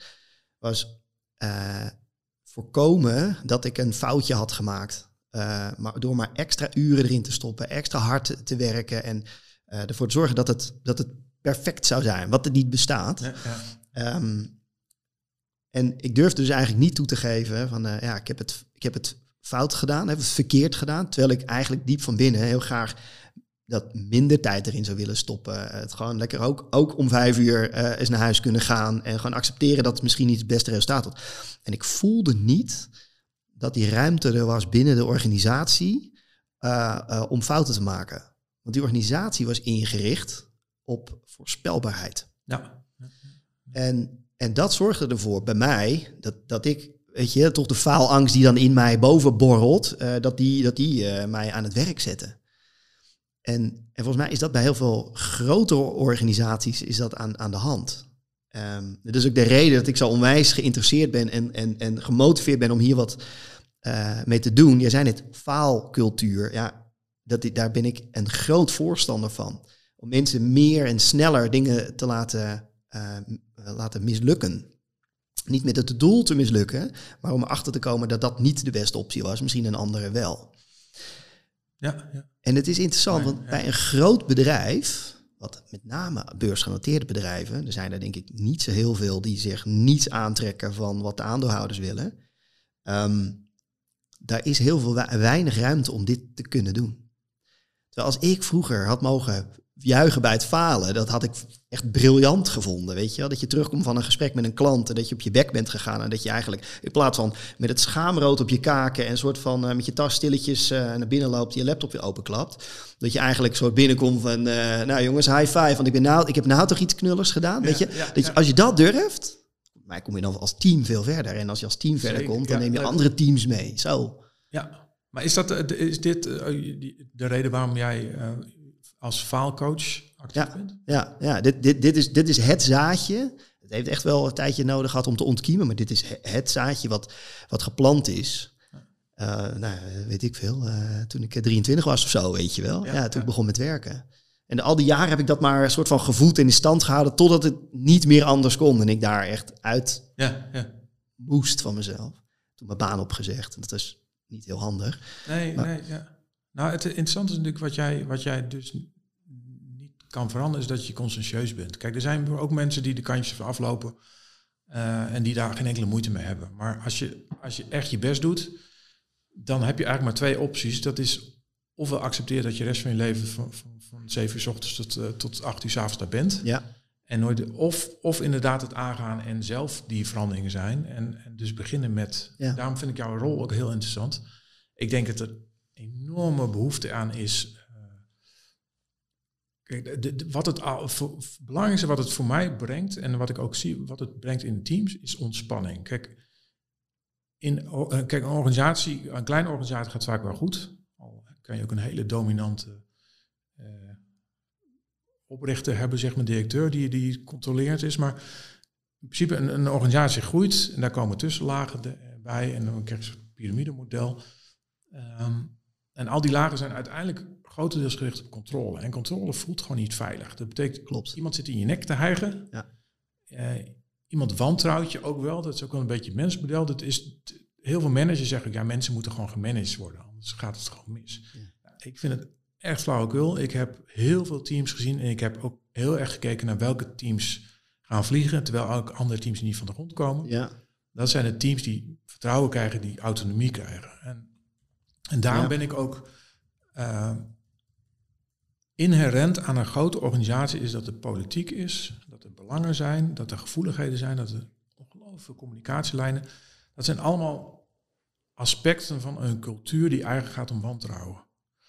En gelukkig zijn er tegenwoordig, en het steeds meer organisaties, en dat werkt het makkelijkste als je zo begint, maar je kan het ook worden die zeggen, nee, wij gaan, wij gaan een netwerkorganisatie worden. Wij gaan niet meer centraal gestuurd worden. We hebben nog een management, ja. topmanagement. We hebben nog iemand die de lijnen uitzet, boegbeeld, visie. Um, Bedoel je dan zoiets als uh, cellenstructuur bijvoorbeeld? Ja, ja, ja, ja, en dat is natuurlijk een heel interessant, omdat een cellenstructuur kan sowieso oneindig groot worden. Ja. Natuurlijk heb je groeipijnen, heb je eigen uitdaging, maar die zijn veel kleiner omdat het, de essentie is vertrouwen. Wij we zeggen, jullie zijn een groep mensen bij elkaar, een soort mini-onderneming. Jullie kennen de klant, jullie hebben de expertise, jullie zijn de, de aangewezen partij om ook zelf te bepalen waar je heen wil, hoe je het wil doen. Nou, daar heb je hele mooie voorbeelden van, van bedrijven, een Haier in, in China, dat is een, dat is een witgoedfabrikant, ja. grootste ter wereld inmiddels, die, daar werken ruim 40.000 man. Uh, en die zitten in 2000 mini-ondernemingjes, zelfsturende teams, zeg maar. Nou, en binnen een team heb je natuurlijk, daar heb je ook uh, een bepaalde hiërarchie, maar die is, dat is natuurlijk, die is op basis van ervaring. Ja. En niemand is de leider, of uh, niemand is de, de, manager, maar er kan wel natuurlijk leiderschap zijn. Ja, ja. Um, maar de essentie daarvan is eigenlijk de boodschap die je, de, de, keuze die je hebt, is de mens is van nature niet te vertrouwen en heeft sturing nodig. Mhm. Mm -hmm dan heb je een manager nodig. Of je zegt, de mens is van nature wel te vertrouwen en die heeft vertrouwen nodig. Autonomie, daar gedijt hij op. Dat is een, ja, wat uh, Daniel Pink natuurlijk ook heeft gezegd. Autonomie is heel belangrijk daarin. Um, en dan heb je een manager die zegt, hoe kan ik jou als team het beste helpen? Nou, dan heb je ook een, een CEO die ik op een gegeven moment hoorde van een hele mooie vraag. Begon gewoon een hele sessie, zijn praatje, dat blijf je doen, inspireren, is een taak. Hoe kan ik jou helpen om je droom te verwezenlijken aan elke medewerker? En dan krijg je een hele andere energie. Dan, dan, eh, en het leuke is dat het vertrouwen geven nooit beschaamd wordt, feitelijk nooit. Er zijn afvallers, maar dat, daar heb je het team zelf voor. Ja. Iemand die continu de klaploper is, de, de, de kantjes vanaf Ja, ja. wordt zelf gefilterd, maar daar heb je geen manager voor nodig. En eh, dan is natuurlijk de vraag van heel veel management. Ja, en zeker bij de grote corporates heb je enorm veel middenmanagement. ja. Er zitten natuurlijk heel veel belangen aan vast, financieel, veiligheid, status. Ja, niet voor iedereen is dan een plek. Maar voor de mensen die willen, die, die kunnen zeggen, oké, je krijgt een andere rol, die uiteindelijk veel leuker is. Je hoeft niet meer baasje te spelen. Je wordt de coach, inspirator, je wordt facilitator. Je gaat vragen, wat hebben jullie van mij nodig? ja. Ehm, Oké, de samenwerking met het andere team niet, loopt niet lekker. Hebben jullie daar hulp bij nodig? Dan word je een heel ander soort manager. En eh, de organisaties die dat doen, zie je Ben, je, ben je dan nog manager? Nee, nee, ik denk het niet. Nee, kijk, het woord manager is natuurlijk. Ik, ik vind dat dat is volledig synoniem geworden met wantrouwen. Het idee dat mensen de sturing nodig hebben en anders maken ze Ja. een potje van. En je ziet ook wel bij, bij kijk, als organisaties zelfsturend worden. Ik ken een, IT-bedrijf wat nou, het groeide 150 man, 200 man. Die hebben gezegd: wij willen door naar de 500 man. Waarom je dat zou willen is voor mij een raadsel, maar goed, dat kan een ambitie zijn van, van de directie. Die hebben gezegd, als we dat op moeten lossen, hiërarchisch gaan we niet uitkomen. Wij gaan een volledig autonome netwerkorganisatie worden. En wat zij hebben gedaan, ik denk dat dat ook de enige manier is die werkt, is sowieso goed snappen wat de consequenties zijn. Maar ze hebben het ook een jaar de kans gegeven. Dus een experiment van een jaar. Waarbij ze regelmatig dachten van, we moeten echt nu ingrijpen, want het loopt volledig in de soep. De soep, ja. Ze kunnen het niet, ze snappen het niet en ze. Maar uiteindelijk dat niet gedaan. En na een jaar merkten ze van, hé, hey, ze pakken het, ze leren het. En we nemen andere mensen aan. Ja. En dat is natuurlijk bij, op het moment dat je zegt autonoom, dan is het eerste wat je hoort van, zeker vanuit mensen die geloven in management, is van, ja, dan kunnen ze helemaal niet meer omgaan. Ik, ehm, ik, ik vind het een onwijs interessant onderwerp. Ik verdiep me er al iets langer in. Ja, ja. Ehm, en het valt me op dat als dit onderwerp te sprake komt, dat mensen dan zeggen, ja, zelfsturende teams werken niet. Omdat ze een ervaring hebben gehad dat er iets niet goed is gegaan of zo. Weet je, de, en Ja. ze kunnen altijd voorbeelden noemen waarom het, waarom het niet heeft gewerkt. Ja. En wat ik jou eigenlijk voor zeggen, is ja, tuurlijk kan het niet werken. En het kan zelfs zo erg werken dat, dat eh, een experiment van een jaar een aantal keer bijna een soort van is, is tot, tot, hè, tot stilstand is gekomen. ja. Maar als je het bereid bent om, om echt door te gaan en om het vertrouwen te geven, het proces het vertrouwen, maar ook de mensen het vertrouwen te geven, dat uiteindelijk je daar wel komt. En Ja, het, ja. Het, ik kan, het- daar kan ik me er gewoon niet aan onttrekken dat er, moet je nagaan wat dit betekent voor mensen die die rol hebben, of dat, weet je, een manager zijn of een directiefunctie hebben. En, eh, en die moeten dus een jaar lang op hun handen zitten. Het is verschrikkelijk moeilijk. En eh, kijk, maar, maar er zijn twee kwaliteiten nodig voor, voor, voor werk, denk ik altijd. En, en, en die hebben met elkaar te maken en die, die gelden ook voor de teams, maar ook in dit geval heel erg voor het management. Enerzijds is gewoon nieuwsgierigheid. Dat je leergierig bent, dat je wil weten wat is het echt. Zeg maar. Een soort waarheidsvinding, dat is een, een bril die je op zou moeten hebben als visionair leider. En dat zie je dus ook, de, de, de, de, de leiders die, zeker bij zelfsturende organisaties, die boegbeelden zijn vaak heel inspirerend. Dat zijn mensen die goede zelf, eh, veel zelfreflectie hebben, maar voornamelijk heel leergierig en nieuwsgierig blijven een hele leven lang. Kan het anders? Waarom doen we het zo? Ah, Continu die waarom-vraag. Ja. Dat is één aspect. Ander aspect wat ik echt vitaal vind is lef. Een Ja. management wat durft te zeggen, wij geven het een jaar de kans. Ehm, in dit geval, dit voorbeeld, ik zal de naam niet noemen, maar is uiteindelijk voor gekozen om toch weer management terug te brengen als tussenlaag. Eh, met andere namen, maar eigenlijk een verkapt management weer terug. Ja. Omdat de directie het toch niet, blijvend niet vertrouwt. En ik heb daar een gesprek over gehad. Ik heb gezegd, op het moment dat je dat doet, dan, dan zaag je in het vertrouwen. Dan heb je geen basis meer voor zelfsturing. Dan, dan zeggen mensen, wat wil je nou? We krijgen wel de, de verantwoordelijkheid, die is heel groot. Ja. Maar eigenlijk krijgen we niet de ruimte. Zijn we echt slechter af dan we waren. Ja, Doe ja. ons dan maar gewoon, geef ons gewoon ons werk, onze Ja. taakjes. En, Ja. en er zijn veel mensen die, ik heb zelfsturende teams begeleid. Er zijn mensen die, die gedijen daar niet bij. Die, die, die vrijheid, die, nou ja, ik weet niet of, of of jouw kinderen ooit niet konden slapen. Maar mijn zoontje kon niet slapen. En toen kwam op een gegeven moment iemand met advies. Hij moet ingebakerd worden. Ja. Weet je dat kent. En Ja, ja, zeker. Zo'n klein babytje in zo'n Ja. het is een soort ingepakte mummie. Maar het was fantastisch. En, en, en de verklaring toen was ook van ja, maar dit kind heeft beperking nodig, inkadering van de grote ruimte. Als je Ja. zijn handen om zich heen kan slaan en hij kan. ja, komt uit de baarmoeder waar het allemaal heel veilig en nauw en weet je, het zo Ja, is. En ja. dan opeens is er een hele grote, enge, donkere kamer waar je in ligt. Waar je, Ja. waar je geen, waar je niks voelt. Dat is natuurlijk... Ja, ja, ja, en dat kan. dat- Ja. Voor, sommige mensen is dat sterker. En, en die blijven dat ook in hun werk eh, mee, met Die hebben dus die, die, die, die afbakening nodig van. Ik, en die gedijen heel goed in een bijna militaristische omgeving. Ja. Waarbij je gewoon taken krijgt, die voer je uit. Dat is, dus, dus dat kan. Je kan ervoor kiezen. Dus als jij zelfsturend wordt als organisatie, of in ieder geval die kant op gaat. En zegt, nou, wij, vanaf nu gaat autonomie is ons kernwoord. Eh, dat betekent dat je mensen gaat verliezen, maar je gaat ook andere mensen aannemen. Maar zeg je daarmee dan dat mensen die eh, het fijn vinden om aangestuurd te worden en gewoon te doen wat er van hun wordt verlangd, dat die niet passen binnen een autonome eh, organisatie? Of kan het wel, waar zijn de voorwaarden voor nodig? Nou ja, ik denk als je, je een gemiddeld team wat ik heb begeleid, dan, dan zie je dat eh, mensen het fijn vinden om uit te voeren wat hen gevraagd wordt, omdat ze zo getraind zijn. Omdat ze weten, als Ja. ik iets anders doe, dan word ik gestraft. Dus dat is die cultuur van Ja. wantrouwen. Ja. Die maakt uiteindelijk dat mensen redelijk slaaf zeggen, weet je, ik doe gewoon mijn werk. Maar dan ga ik ook om vijf uur naar huis en dan is het hart eigenlijk... ligt- En dan, ga, en dan ga ik, als ik mag roken, ook echt roken. En als ik niet roken en mijn collega mag wel roken, dan ga ik ook pauze nemen. Terwijl die andere, eh, dan krijg je dat gedrag. Ja, ja. als de manager naar huis gaat, gaan we ook allemaal. Ja. En, eh, dat is, dat is, maar dat is, dat is geen bevredigend gedrag en voor heel veel mensen ook geen natuurlijk gedrag. Daar ligt iets onder wat ze hebben afgeleerd. Ja. En dus op het moment dat je autonomie geeft, zelfsturing, eh, dan zul je zien dat een groot deel van, van de mensen die, ehm, waarvan je dacht dat ze heel eh, veel sturing nodig hadden, dat helemaal niet hebben. Sterker nog, die gedijen bij die ruimte. Ja, Maar goed, er is een percentage en dat is, eh, heeft ook een beetje met persoonlijkheid te maken natuurlijk. ja, Ik heb ooit gewerkt met een dame die, was, die zei ook van eerste kennismaking, ik ben autistisch. Ik heb hier een hele mooie plek. Ik zeg alles wat ik denk.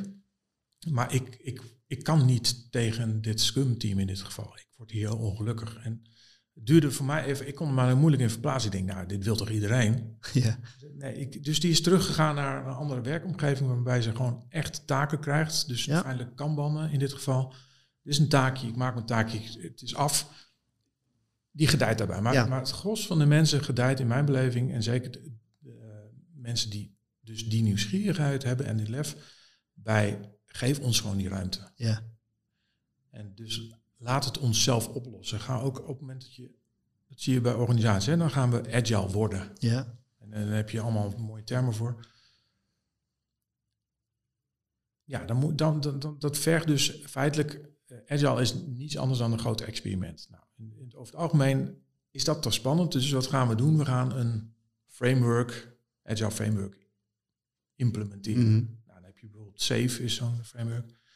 Nou, die ideeën zijn op zich prima, alleen eh, je ontneemt de teams de kans om zelf een weg te vinden. En dat is de kern van autonomie. Dus op het moment dat jij zegt, dit is het ding, dit is het ritme, eh, dit verwachten we, dan is er niets veranderd ten opzichte van de hiërarchisch aangestuurde ja, organisatie. alleen we noemen het anders. Is het nog steeds, en dat heeft niets met agile werken te maken in essentie. Want dan heb je nog steeds het wantrouwen en, en het behoefte aan controle. Ja. Dus ik denk ook altijd, als, als mensen zeggen, ja, we zijn agile aan het worden, dan denk ik, dan, dan, kijk je zo'n organisatie, zelfs als je op bezoek bent en je denkt een bakje koffie, kun je het zien.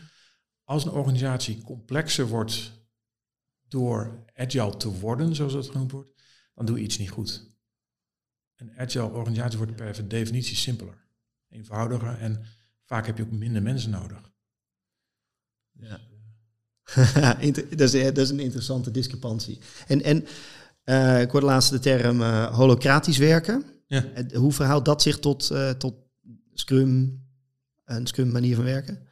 Ja, lekker, holacracy, als ik het goed uitspreek, en en sociocracy, dus sociocratie, ik weet niet, ik ken het Ja. helemaal niet ook, maar ja, dat, dat is een beetje vergelijkbaar, maar dat, dat zijn eigenlijk, ehm, ja, grappig, ik, ik noem het agile voor autisten, dat klinkt heel hard hoor, maar ehm, dat is heel ongenuanceerd, maar waar het om gaat is dat dat zijn eigenlijk, ehm, dat de, de, de autonomie, zeg maar. Uh, maar die is dan wel weer gevat in een, een set van hele duidelijke procedures en regels en rollen. En dus het is een heel, uh, ja, toch wel rigide framework waarbij je de kracht van agile werken, die ik er gewoon zie van laat ze het lekker zelf uitzoeken, toch weer deels weer terugneemt. In een bepaalde setting hangt het vanaf waar je vandaan komt. Hè. Als jij een overheidsorganisatie bent en je bent gewend aan al, dan is het de verademing om met, met uh, Holacracy te gaan werken. Ja. Je hebt, uh, gemeente Hollands Kroon bijvoorbeeld doet dat ook. En die hebben gezegd, wij gaan helemaal stoppen. We gooien de managers, management uit. We gaan zelfsturende teams maken. Maar we gaan het wel besturen uh, door, met Holacracy ideeën. Ja. Dus dat betekent dat. En daar zit een heel veel in mijn beleving overkill aan procedures bij. Iedereen krijgt een rol. Uh, ik ben geen expert op dat gebied, maar mijn intuïtie zegt, je haalt de kracht uit het agile wat erin zit, namelijk ja. experimenteren, laat ze het gewoon uitzoeken. De take it to the team is zo'n uitdrukking bij agile ja. werken. Elke keer als je ergens tegenaan loopt, eerst antwoord is, leg het gewoon bij die teams neer. En dat een voorbeeld is, ik heb op een gegeven moment een, een project, een, een heel groot project waar meerdere teams aan moesten samenwerken. Ja.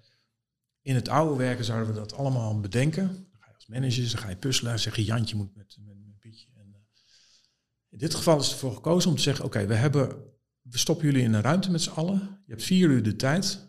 We hebben een paar randvoorwaarden, dit is het project.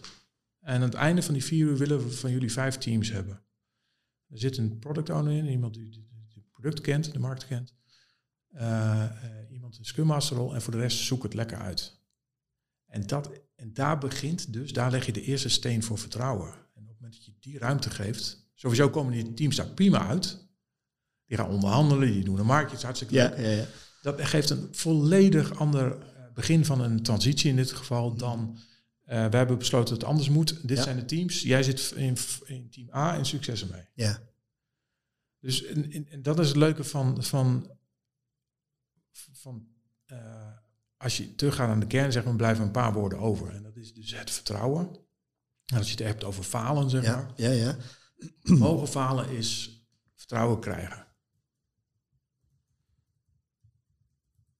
Ja. En ik denk met als je terugkomt op falen, kijk, je hebt natuurlijk.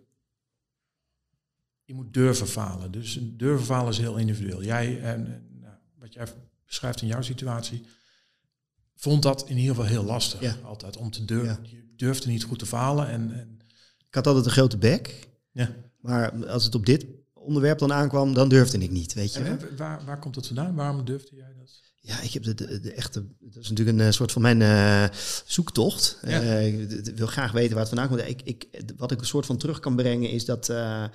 Ehm, als, eh, als klein jongetje vond ik het altijd wel. eh, weet je, mijn vader is mijn superheld, eh, weet je wel Ja, zo. ja, ja. En, en die, die, die kon alles. En, en, dus ik stond er dan een soort van een beetje bij, weet je wel.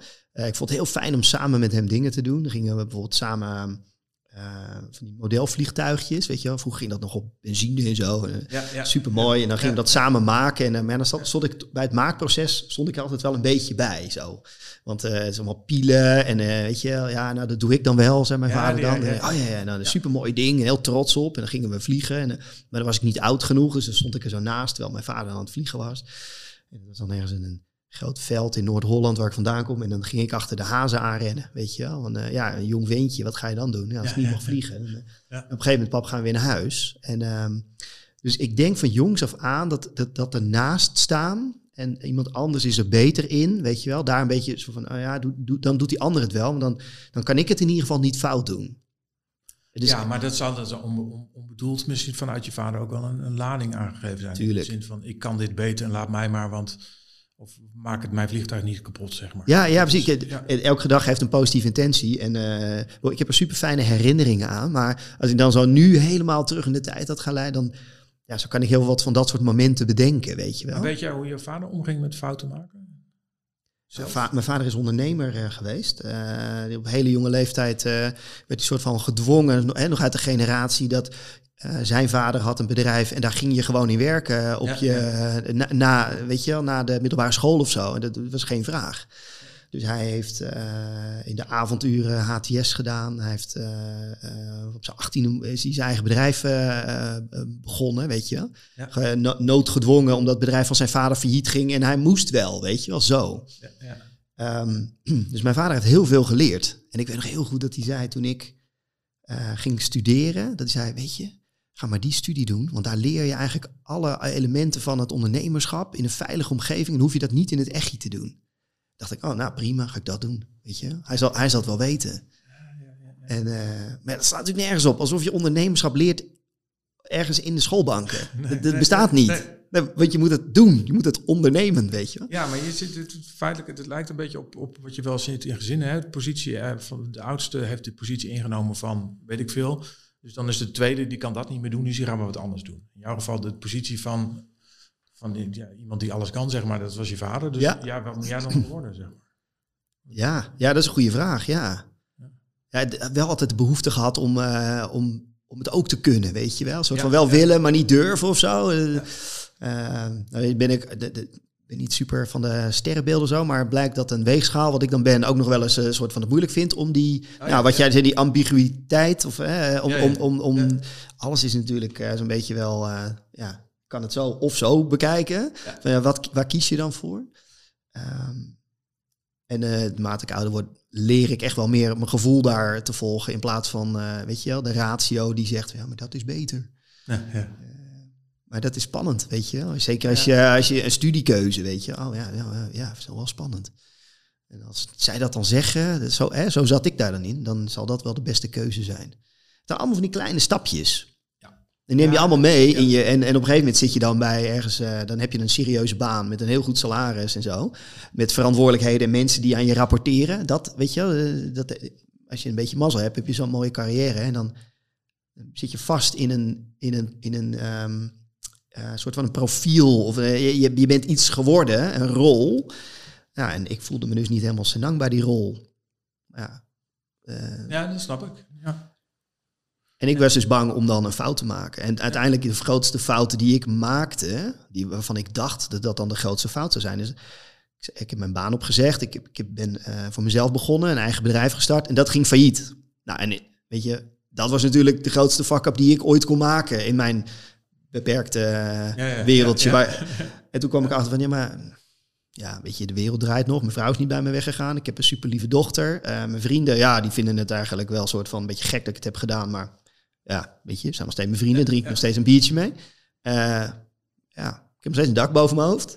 Dus toen kwam bij mij wel het besef van, die, dat falen is niet zo erg als hoe ik het al die jaren heb bedacht dat het zou zijn. En, en, nee, nee. en dus ik kom nu ook steeds meer mensen tegen, dat als ik mijn carrière vertel, dan uh, is er echt niemand die vraagt van, hey, hoe was het om chippies te verkopen? ik heb onder andere Lees uh, chips verkocht. Niemand die vraagt hoe was het om chippies te verkopen.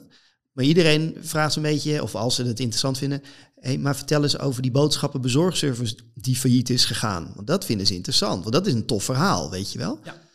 ja. Um, en dan, ik merk dat mensen dat dus ook erg interessant vinden. Want iedereen heeft wel die behoefte om zoiets te doen. Weet je? Dat is volgens mij wel inherent een beetje aan de mensheid. Want het is ergens spannend om, om te kijken van wat is er achter de volgende bocht of over de volgende berg. weet je wel, zo. Maar de een doet het wel en, en de ander, ja, die blijft veilig zitten waar ze zitten. Want dat doe ik al mijn hele leven. Hè? Waar we eigenlijk een beetje mee begonnen met uh, uh, ja, continu, nee, hoe noem je het zo mooi? Uh, consistentie. Ja. ja. Ehm, ik ben blij dat ik niet meer die consistentie heb. En dat ik juist nu meer durf te ondernemen. En, en dat gun ik dus heel veel anderen.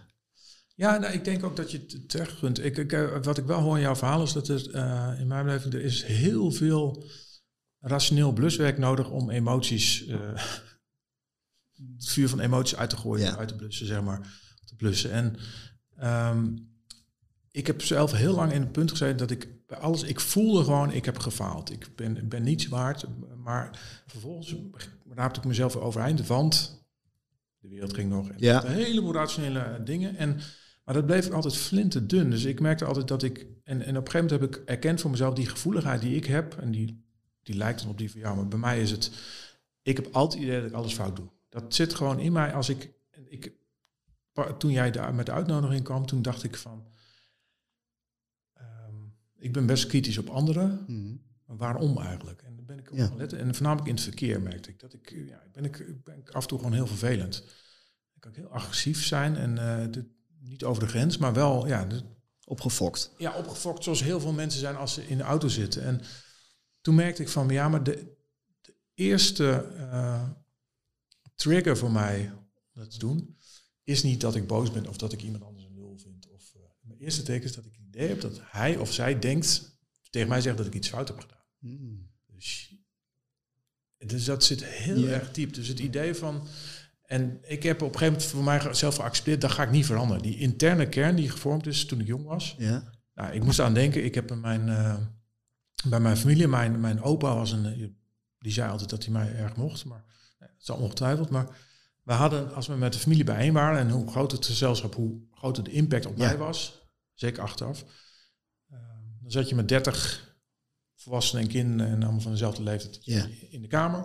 Als er dan iets omviel of zo, dan begon mijn opa te zingen en dan zong iedereen heel hard mee. En dan had hij zo'n liedje en, dat was tweeregelig en, en het refrein was, dat heeft Ger Jongen gedaan. Ik weet niet waar hij het vandaan haalde, maar dat was de... En dan ging iedereen meezingen, dat was zo'n leuk liedje. Oh, jezus.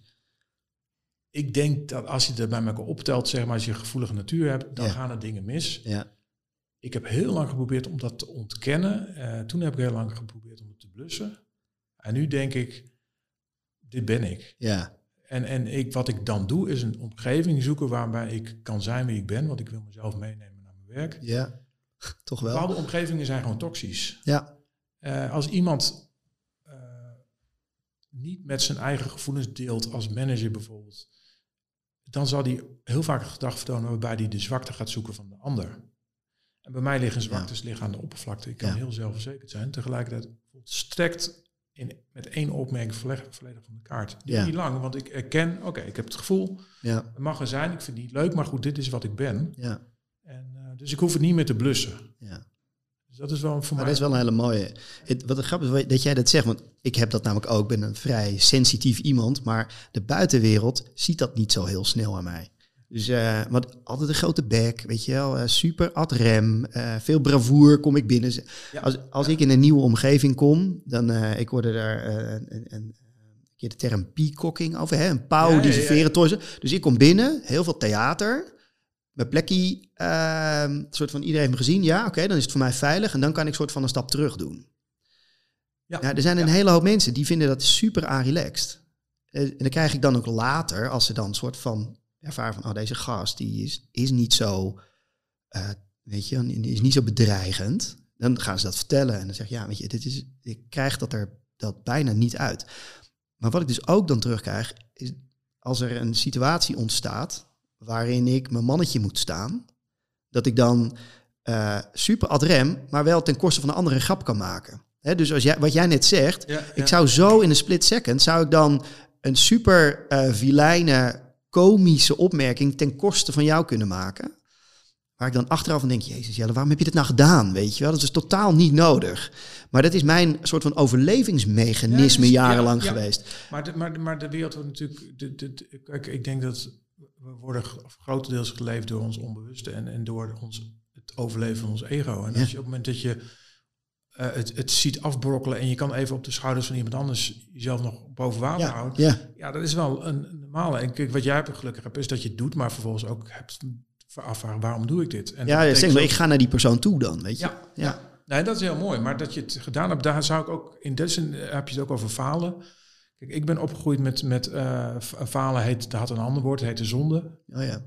En alles was zonde eigenlijk. En daar had je vergeving voor nodig. En in jouw geval, ja, je hebt het grap gemaakt ten koste van. Maar eh, mag dat ook, zeg maar? Mag jij jezelf zijn op dat? Want dat is een onderdeel van jezelf, wat we liever niet zien misschien. Ja, Maar het is wel onderdeel van Jelle. En, en op het moment dat jij daarna zegt, ik heb over nagedacht, het spijt me. En dan is het af, zeg maar. Ja. En dat, dat hoort ook wel bij falen, dat je stopt met...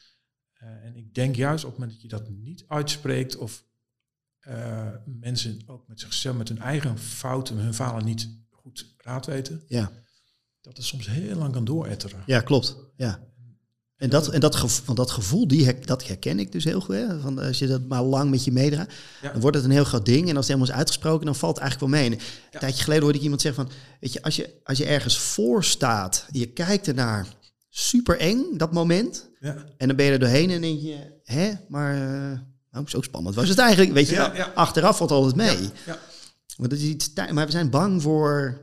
Ja, mijn ouders zeiden altijd van eh, je lijdt meer voor het. eh, nee, men vreest meer het lijden dat men vreest of zo. Weet je? Ja, ja, ja. Dus het, Ja, een soort van de, al- al- al- als dat maar niet ongemakkelijk wordt of als dat maar geen pijn gaat doen. Daar zijn we banger voor dan daadwerkelijk de pijn en de angst van Nou als je de faal of de fout. eh, Bijvoorbeeld, stel dat je bang bent om, om ziek te worden. Dan, dan nou, met een beetje geluk word je over 30 jaar pas ziek. Dan heb je dus opgeteld 30 jaar heb jij feitelijk negatieve energie Ja, over ja. iets wat nooit gebeurd is. Of pas veel later. Dat is de, maar goed, dat is de, de rationale, eh, rationele kant van Ja. dingen. Van, ja, dat zinloos. ja, Dat zien we allemaal.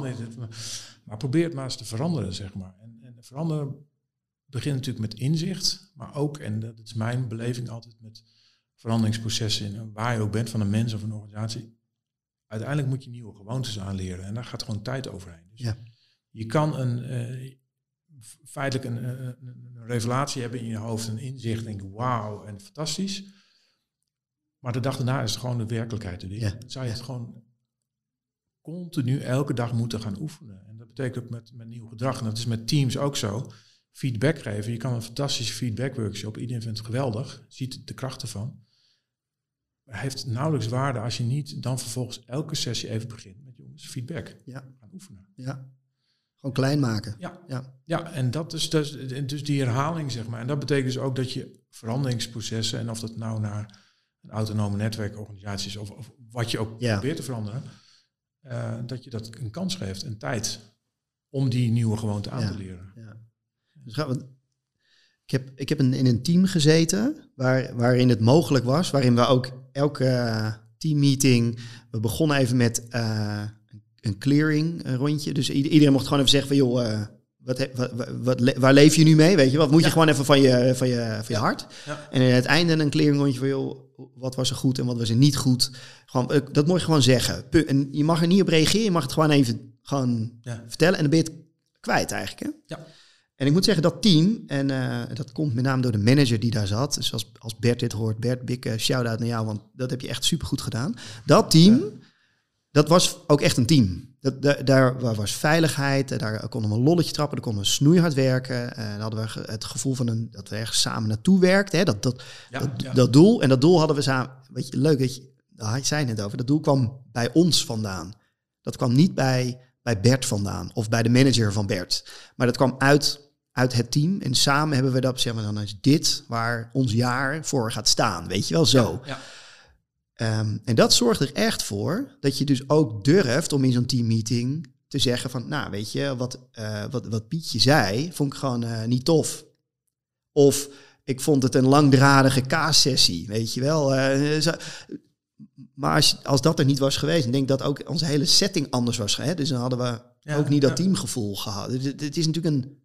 een Ja, maar het is een, het is een cultuur. En, en ik, ik, ik, ik kan, maar, maar als je, hoe zou je de, mensbeeld van Bert omschrijven? Ik ken Bert natuurlijk niet, maar heel erg met mensen, hè, dus de, ja, met mensen bezig, creatief, eh, ondernemend.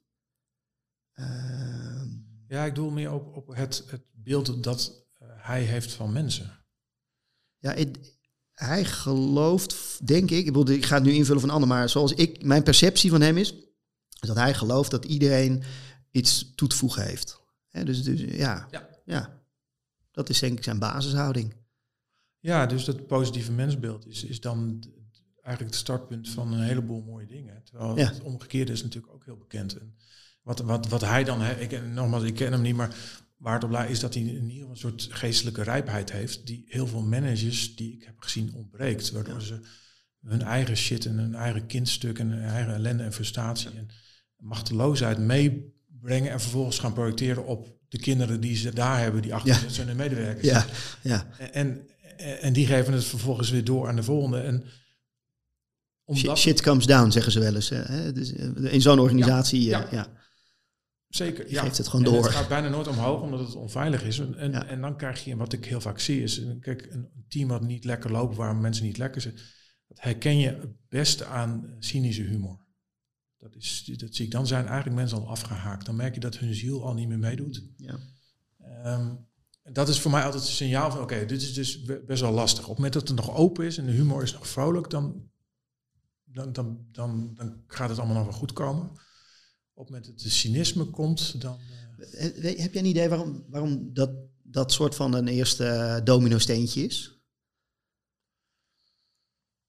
Nou, ik geloof sowieso heel erg in, in taal. Hè. Taal doet heel veel. De, de, de, op het moment dat je als organisatie gaat veranderen, dan wat vaak vergeten wordt en waar ik zelf enorm voorstander van ben, is een nieuwe vocabulaire. Dus eh, let eens op de taal van mensen in teams, zeg maar, dat doe ik ook heel vaak.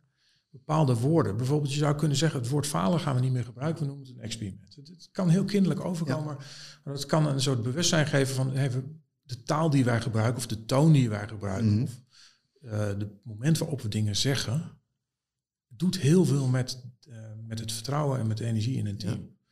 En dus een, een, een, een, ongezonde organisatie zal niet gezond worden als daar niet een, ook een andere taal bij komt. Andere woorden. Ja. Eh, dus, dus- Ja, het is mooi dat je het zegt. Ik, ben, ik zit midden in de, in de laatste fase van de NLP-opleiding.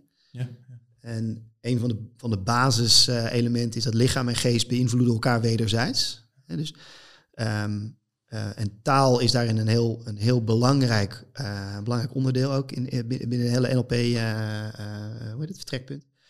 En dus het, het feit dat je, eh, als je tegen jezelf zegt dat je iets niet kan, weet je, dan is de, dan is de kans vrij groot dat je het ook niet kan, weet je wel. Dan, dan, wordt het, dan wordt het die self-fulfilling prophecy.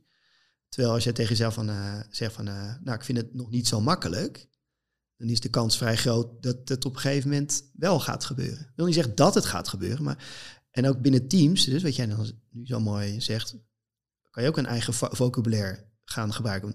Als je je doelstellingen niet haalt, van, joh, eh, kan je ook zeggen, eh, joh, eh, we zijn er bijna, in plaats van we halen het niet. Hè, ja nou, ik vind hem heel mooi. Kijk, je, je kan inderdaad zeggen, ik kan dit niet. En dat hoor je een kind ook zeggen, verzit. En, en, en wat je als ouder dan vaak doet, is zeggen, nou, nee, je kan dit nog niet. En je, leert je kinderen allemaal, maar probeer je eigen stem maar eens te horen wat die zegt. En die Ja. zegt vaak helemaal niet. Ik heb, mijn- stem was heel vaak, en als ik op moment gaat letten op die denkstem, wat hij zegt, is, is heel vaak dat hij het verleden projecteert op het heden. En dat maakt natuurlijk ongeluk. Ja. Of het heden op de toekomst. En eh, een, een voorbeeld is als je zegt eh, in je hoofd of live van eh, ik ben niet goed in relaties. Dat zou uit mijn mond kunnen komen, zeg maar. Ja. Maar dan, dan mijn, mijn, wat ik dan doe is tegenwoordig en, en gewoon bewust zijn van, ook nee, ik was nooit goed. En, en, en ook dat klopt niet. Op het moment dat ik het zo formuleer, anders formuleer, dan betwijfel ik, en twijfel ik aan mijn eigen woorden. Dan denk ik, nee, dat is niet waar. Ik was best wel, bepaalde dingen was ik niet goed. Ja. Dus ik heb een, in een heel, met één woordje heb ik een compleet andere mindset. Die zegt, het verleden was, ik heb ervan geleerd en de toekomst ligt Ja. open. En het, het is niks dodelijker dan zeggen, ja, ik ben dit niet. Of dit, dit- ja, ja, nee, je was dit niet of je was dit nooit. Je kan het wel worden. ja, En, eh, dus die taal, de, de, de, de woorden, zeg maar, en dat merk je dus heel sterk bij, bij teams. Dus daar, waar ik dan zelf als teamcoach heel erg op let, is, is, is eigenlijk voornamelijk ook of er humor is en wat is de aard van de humor. Is die luchtig, is die positief, bouwend of is die cynisch en, en ja, wat ik dan toxisch noem, zeg maar. Ja. En, ja, en, en, en de energie natuurlijk van mensen. Hoe lekker zitten ze in een vel. eh. Maar je kan, en, en dat vind ik wel eens jammer, dat wij in een, in een wereld leven waarbij we zoveel ruimte hebben, zoveel vrijheid en zoveel capaciteit. En toch zijn er heel weinig mensen die tot bloei komen. Die echt hun potentieel verwezenlijken, omdat we weinig omgevingen hebben waarbij dat kan. ja. En jij noemde eerder ehm, ehm, dat als je, als je mag experimenteren als dat, en dat fout mag gaan, niet de gewenste uitkomst heeft of de verwachte uitkomst, dat dat leidt tot ontspanning. En toen jij dat zei, merkte ik fysiek ontspanning. Gewoon in mijn, denk, oh ja, Ja. Dat, dat is fijn. Ja. Ehm, want er ontstaat dan opeens ruimte. En dat is natuurlijk waar je uiteindelijk in organisatie naartoe wil. En ik heb wel vaker de term faalcultuur eh, genoemd. En als ik dan met directeuren of managers het gesprek heb en ik zeg, joh, eh, ga eens werken aan een, een, het creëren van een faalcultuur. Dan krijg, dan krijg ik als reactie, ja, maar zo moet je het niet noemen, want dat heeft een negatieve connotatie. En dan denk ik bij mezelf, grappig, maar dat zegt namelijk iets over jou, want jouw perceptie projecteer je hierop. Ehm, terwijl de essentie is van eh, falen is niet dat het fout is, maar Nee, dit, ja, het zegt iets, maar, maar voor jou als, als uh, je hebt natuurlijk ook een commerciële doelstelling. Je wil uiteindelijk ook dat mensen jou. Ja. Dan is, is het misschien zinvol om te ki- kijken naar een alternatief waarbij je het, het woord verhaalcultuur pas noemt in een tweede. Ik kan me voorstellen, want het is natuurlijk. ehm, ja, dat kan voor iemand best wel ver van zijn bed zijn. ja, ja, en dat, dat merk ik En, inderdaad. en het is een verhaalcultuur is een prachtig begin van eh, een, een, sessie met als je eenmaal binnen bent. Fantastisch. Is Ja. een heel mooi onderwerp. Alleen ik weet niet of je het verkoopt. En kijk, ik heb zelf met mijn boeken heb ik ook gezegd, ik, ik, ik geloof niet dat je cultuur maakt, maar je kunt wel werken aan een cultuur binnen een team. Ja. En teams vormen samen de organisatie. En ik geloof dat gezonde cultuur heeft drie elementen. Het is een cultuur van inspireren. Elkaar inspireren. Ja. Dat doe je dan heel erg met storytelling. Ehm, het is experimenteren, dus dat is eigenlijk waar het falen over gaat, kleine experimenten doen. ja, Dat doe je eigenlijk feitelijk is dat de essentie van design thinking. En daarnaast, en dat vind ik een heel belangrijk, optimaliseren. En daarvoor gebruik je bijvoorbeeld Scrum of een ander framework. ja, Optimaliseren is niks mis mee. Dat is namelijk, en dat is Lean natuurlijk ook, elke keer iets beter doen. ja, Een uitdaging van Lean is bijvoorbeeld first time right. En Ja. Ik ken een design thinking professor en die, die ageert heel sterk dat tegen ja, belachelijk Lean snapt er niks van, want het gaat juist over fouten maken. Ik denk nee, het zegt hetzelfde. Kijk, ehm, alles wat je doet mag je gewoon zo goed mogelijk doen. First time right. ja, En je, hoeft de kantjes niet af te lopen. Je gaat er vol voor, je gaat het zo goed mogelijk doen. Als je code klopt als een developer, dan ga je niet bewust eh, maar wat afraffelen, want het is maar een MVP. Nee, dan ga je je best doen om het beste MVP ooit te maken. First time right is niks mis mee. ja, Eh, dus het continu optimaliseren van je processen is wel onderdeel van, van professionaliteit. ja, En ehm, wat ik wel eens gehoord heb is inderdaad, want ik heb ook het onderwerp falen wel, is dan dat een aantal mensen krijgen een beetje die, ja, spieren spannen zich, en zeker de managers. Ja, wacht even, maar dit, die cultuur wil ik niet, want dan, gaan ze de kantjes vanaf lopen, dan gaan ze fouten maken. En ja, daar kun je heel slecht uitleggen, maar dat kun je wel laten ervaren. En op het moment Ja. dat jij eenmaal binnen bent als faalcoach, je hebt het vertrouwen om aan de slag te gaan, ja, dan heb je ook de tijd om de nuance aan te brengen. Dan kun je een dag aan de gang gaan en dan kun je de ochtend kun je laten falen en alle managers in paniek. Maar dan heb je wel de middag om het nog in een goede baan te leiden en zien wat eruit is gekomen qua groei. Terwijl het, alleen het woord faalcultuur, dat zou ik ook, ik, ik snap de essentie en, en, en ook de nuance en ik ken jou dan ja, inmiddels daar. Dus ik kan me voor- voorstellen dat het is net zoals agile werken en je weet niet wat je krijgt. Ja, dat, dat verkoopt gewoon. Ja. Dus je moet je iets verkopen wat ze al kennen en vervolgens als je binnen bent. eh, maar goed, dat is een. eh, ja, ja, het is, ja. Het, het is een interessante zoektocht, want de, de essentie ervan klopt. Alleen, men- ja, eh, ze vinden het spannend en meteen weerstand, weet je wel. Ik, ah, dat is wel interessant, want weerstand betekent dat daar wat zit, weet je. Daar, daar zit de ruimte voor groei. Nou ja, een ingang is natuurlijk die ik heel interessant vind. Is ik heb best wel veel geschakeld vanuit de teams, ook maar gelijk met de mensen die het bepalen in organisaties. De, de, het, het leiderschap, zoals het Ja. tegenwoordig heet, het board. Ehm, ja, ik hoorde ooit iemand tegen mij zeggen van, eh, t- toen was ik 25, was ik net, kwam net kijken, toen moest ik op bezoek bij een burgemeester. En toen zei hij, eh Geon, één ding, die burgemeester moet ook poepen. ja. Ja, dat was hem voor mij enorm ontspannen. Van, Oké, Ja. het is ook een mens. Ja, ja. En, en, de- en dat heb ik heel veel gemerkt. En, en daar zit, en, en zeker in de oude generatie managers, daar zit ook een hoop pijn en kindstuk en behoefte om te falen. En die voelen ook die druk. Dus op het moment dat je die ingang hebt en iemand op dat niveau denkt, eh, dan werkt top-down wel in die zin. Van ja, maar dit wil ik. Dit, dit is voor mij zo verademing dat ik. Dan zijpelt dat wel door naar de Ja. rest. Maar dat is meer vanuit zijn boekbeeld, zijn voorbeeldfunctie, inspiratie. Ehm, dus een manager, oh, echt iemand aan de top met enig charisma die durft te falen.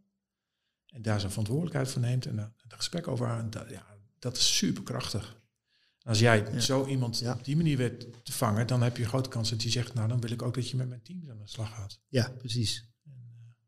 Nou, niet dat je gevraagd hebt om een sales pitch, maar Nee, nee, nee, maar het is interessante Ja. kijker op. Ja, ja, ik vind het tof. Ik vind het tof, ja. Hey, we gaan langzamerhand een beetje eh, afronden. Ehm, ik, heb, ehm, ik heb twee vragen nog voor je. De eerste is, en we hadden het net over fouten en falen. Ja. Eh, en in, maar je kan het ook een experiment noemen. Dus de eerste vraag hou ik even het woord eh, fout erin. Ja, En ja. de tweede maak ik er dan een experiment van. Ja. Wat, ehm, wat is voor jou de meest gênante fout die je ooit hebt gemaakt? Ja, dat is leuk. Dat is een, eh, ehm, die heeft niets te maken met werk. En ik weet het nog feilloos. En het zijn dingen die. die mijn, mijn grootste fout had te maken met het feit dat ik iets was waarvan ik schrok dat ik dat in me had. En wat ik ook nooit meer wilde zijn. Dat was, ik was, eh ik weet nog precies, ik was op vakantie. Met, we hebben een gezin van vijf kinderen. Mijn broer Hans, die keten van Ja. Er zitten nog meer aan vast. Niet heel relevant, maar we zaten in een warme auto met z'n allen. En we hadden een buurmeisje naast ons, in een tent naast ons, zeg maar. En die was nogal stevig. En daar werd wel eens een gesprek over gevoerd. En ik had tot dat moment daar geen enkel oordeel over. Sterker nog, dit interesseert me niet eens. Ik was 12, denk ik, 13. Ehm, wij kwamen thuis aangereden. En op een of andere manier vond ik het nodig. En dat lijkt een beetje op jou. Wat jij zegt van dat je soms een venijnige opmerking. Ja. Ik vond het nodig te- om te zeggen, eh, ligt dat dikke mens niet in de weg? Van 12. En het kwam Zo. uit mijn mond en op het moment dat ik het zei, zag ik dat het raam open stond en dat het meisje dat gehoord had. Nou, Ja.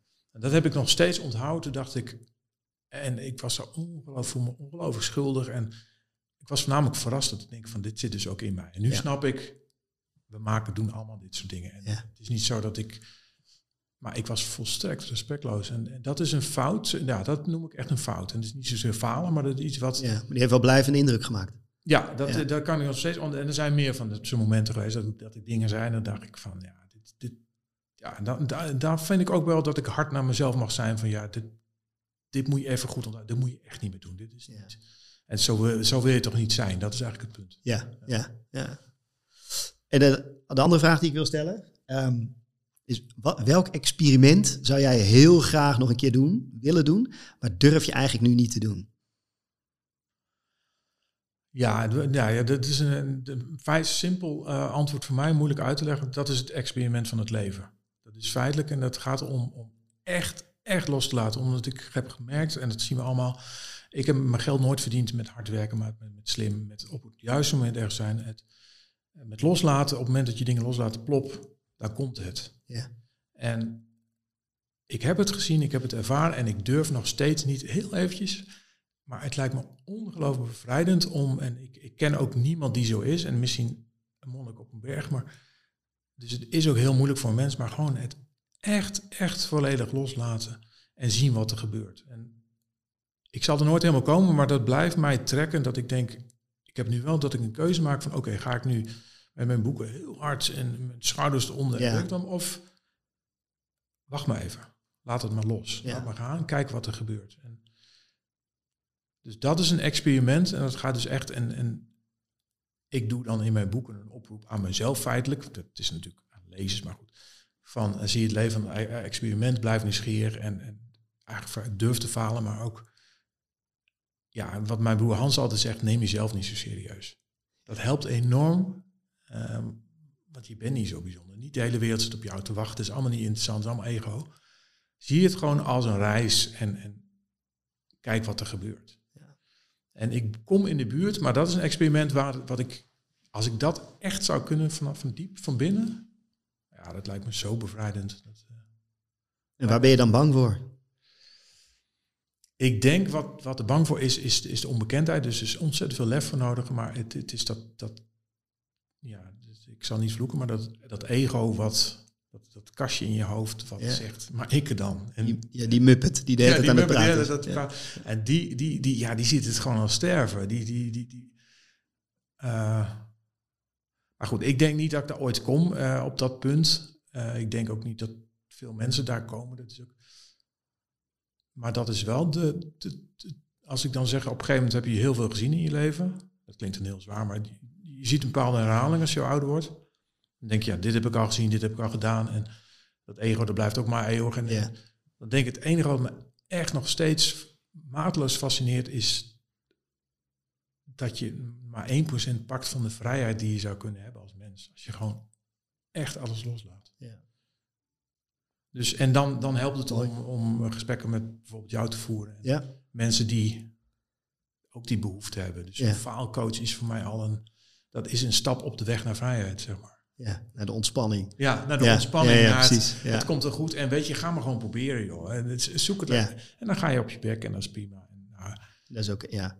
als je dat echt, ik kan het, ik, ik zit daar lang niet, maar als je het van diep van binnen zou kunnen voelen, nou, volgens mij komt er dan een energie vrij. Dat, dat, dan, dan kun je feitelijk alles hebben, ja. denk ik.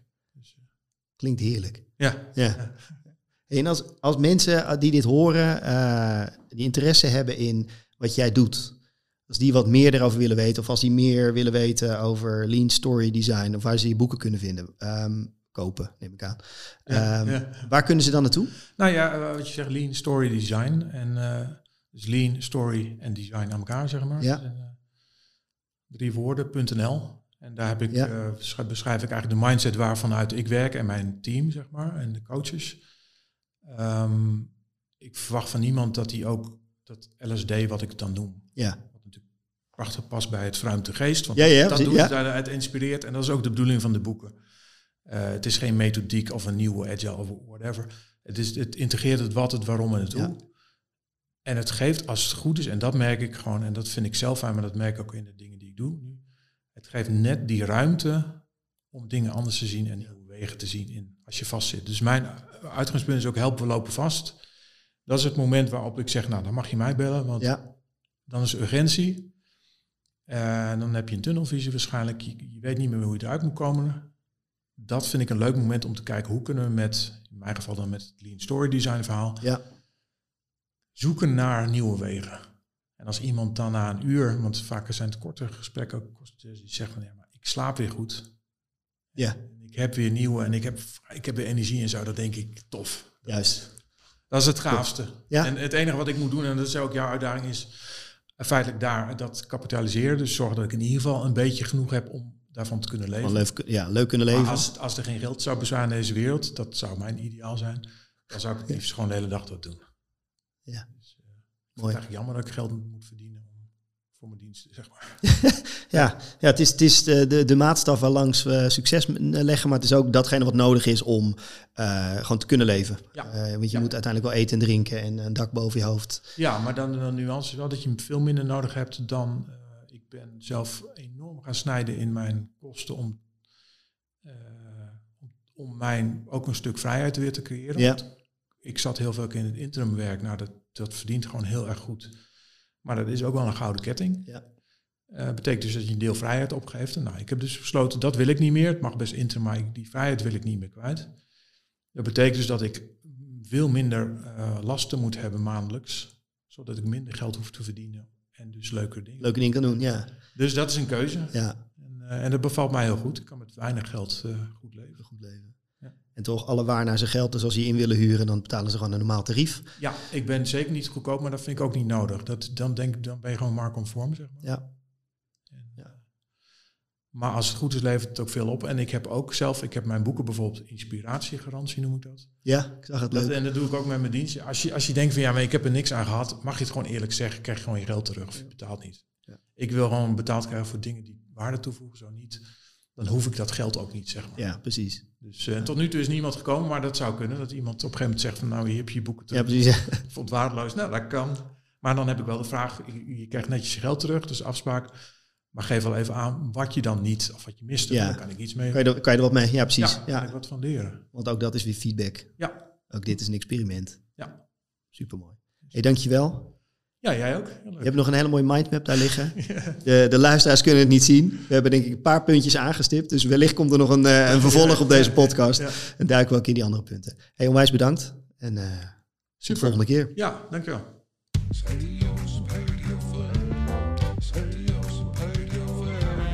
De Foute Boel podcast. Alles kan en alles mag. Schaamteloos, waardevol. Fout gaan, maak fouten, maak ze allemaal of leer met Jelle Rood, yeah.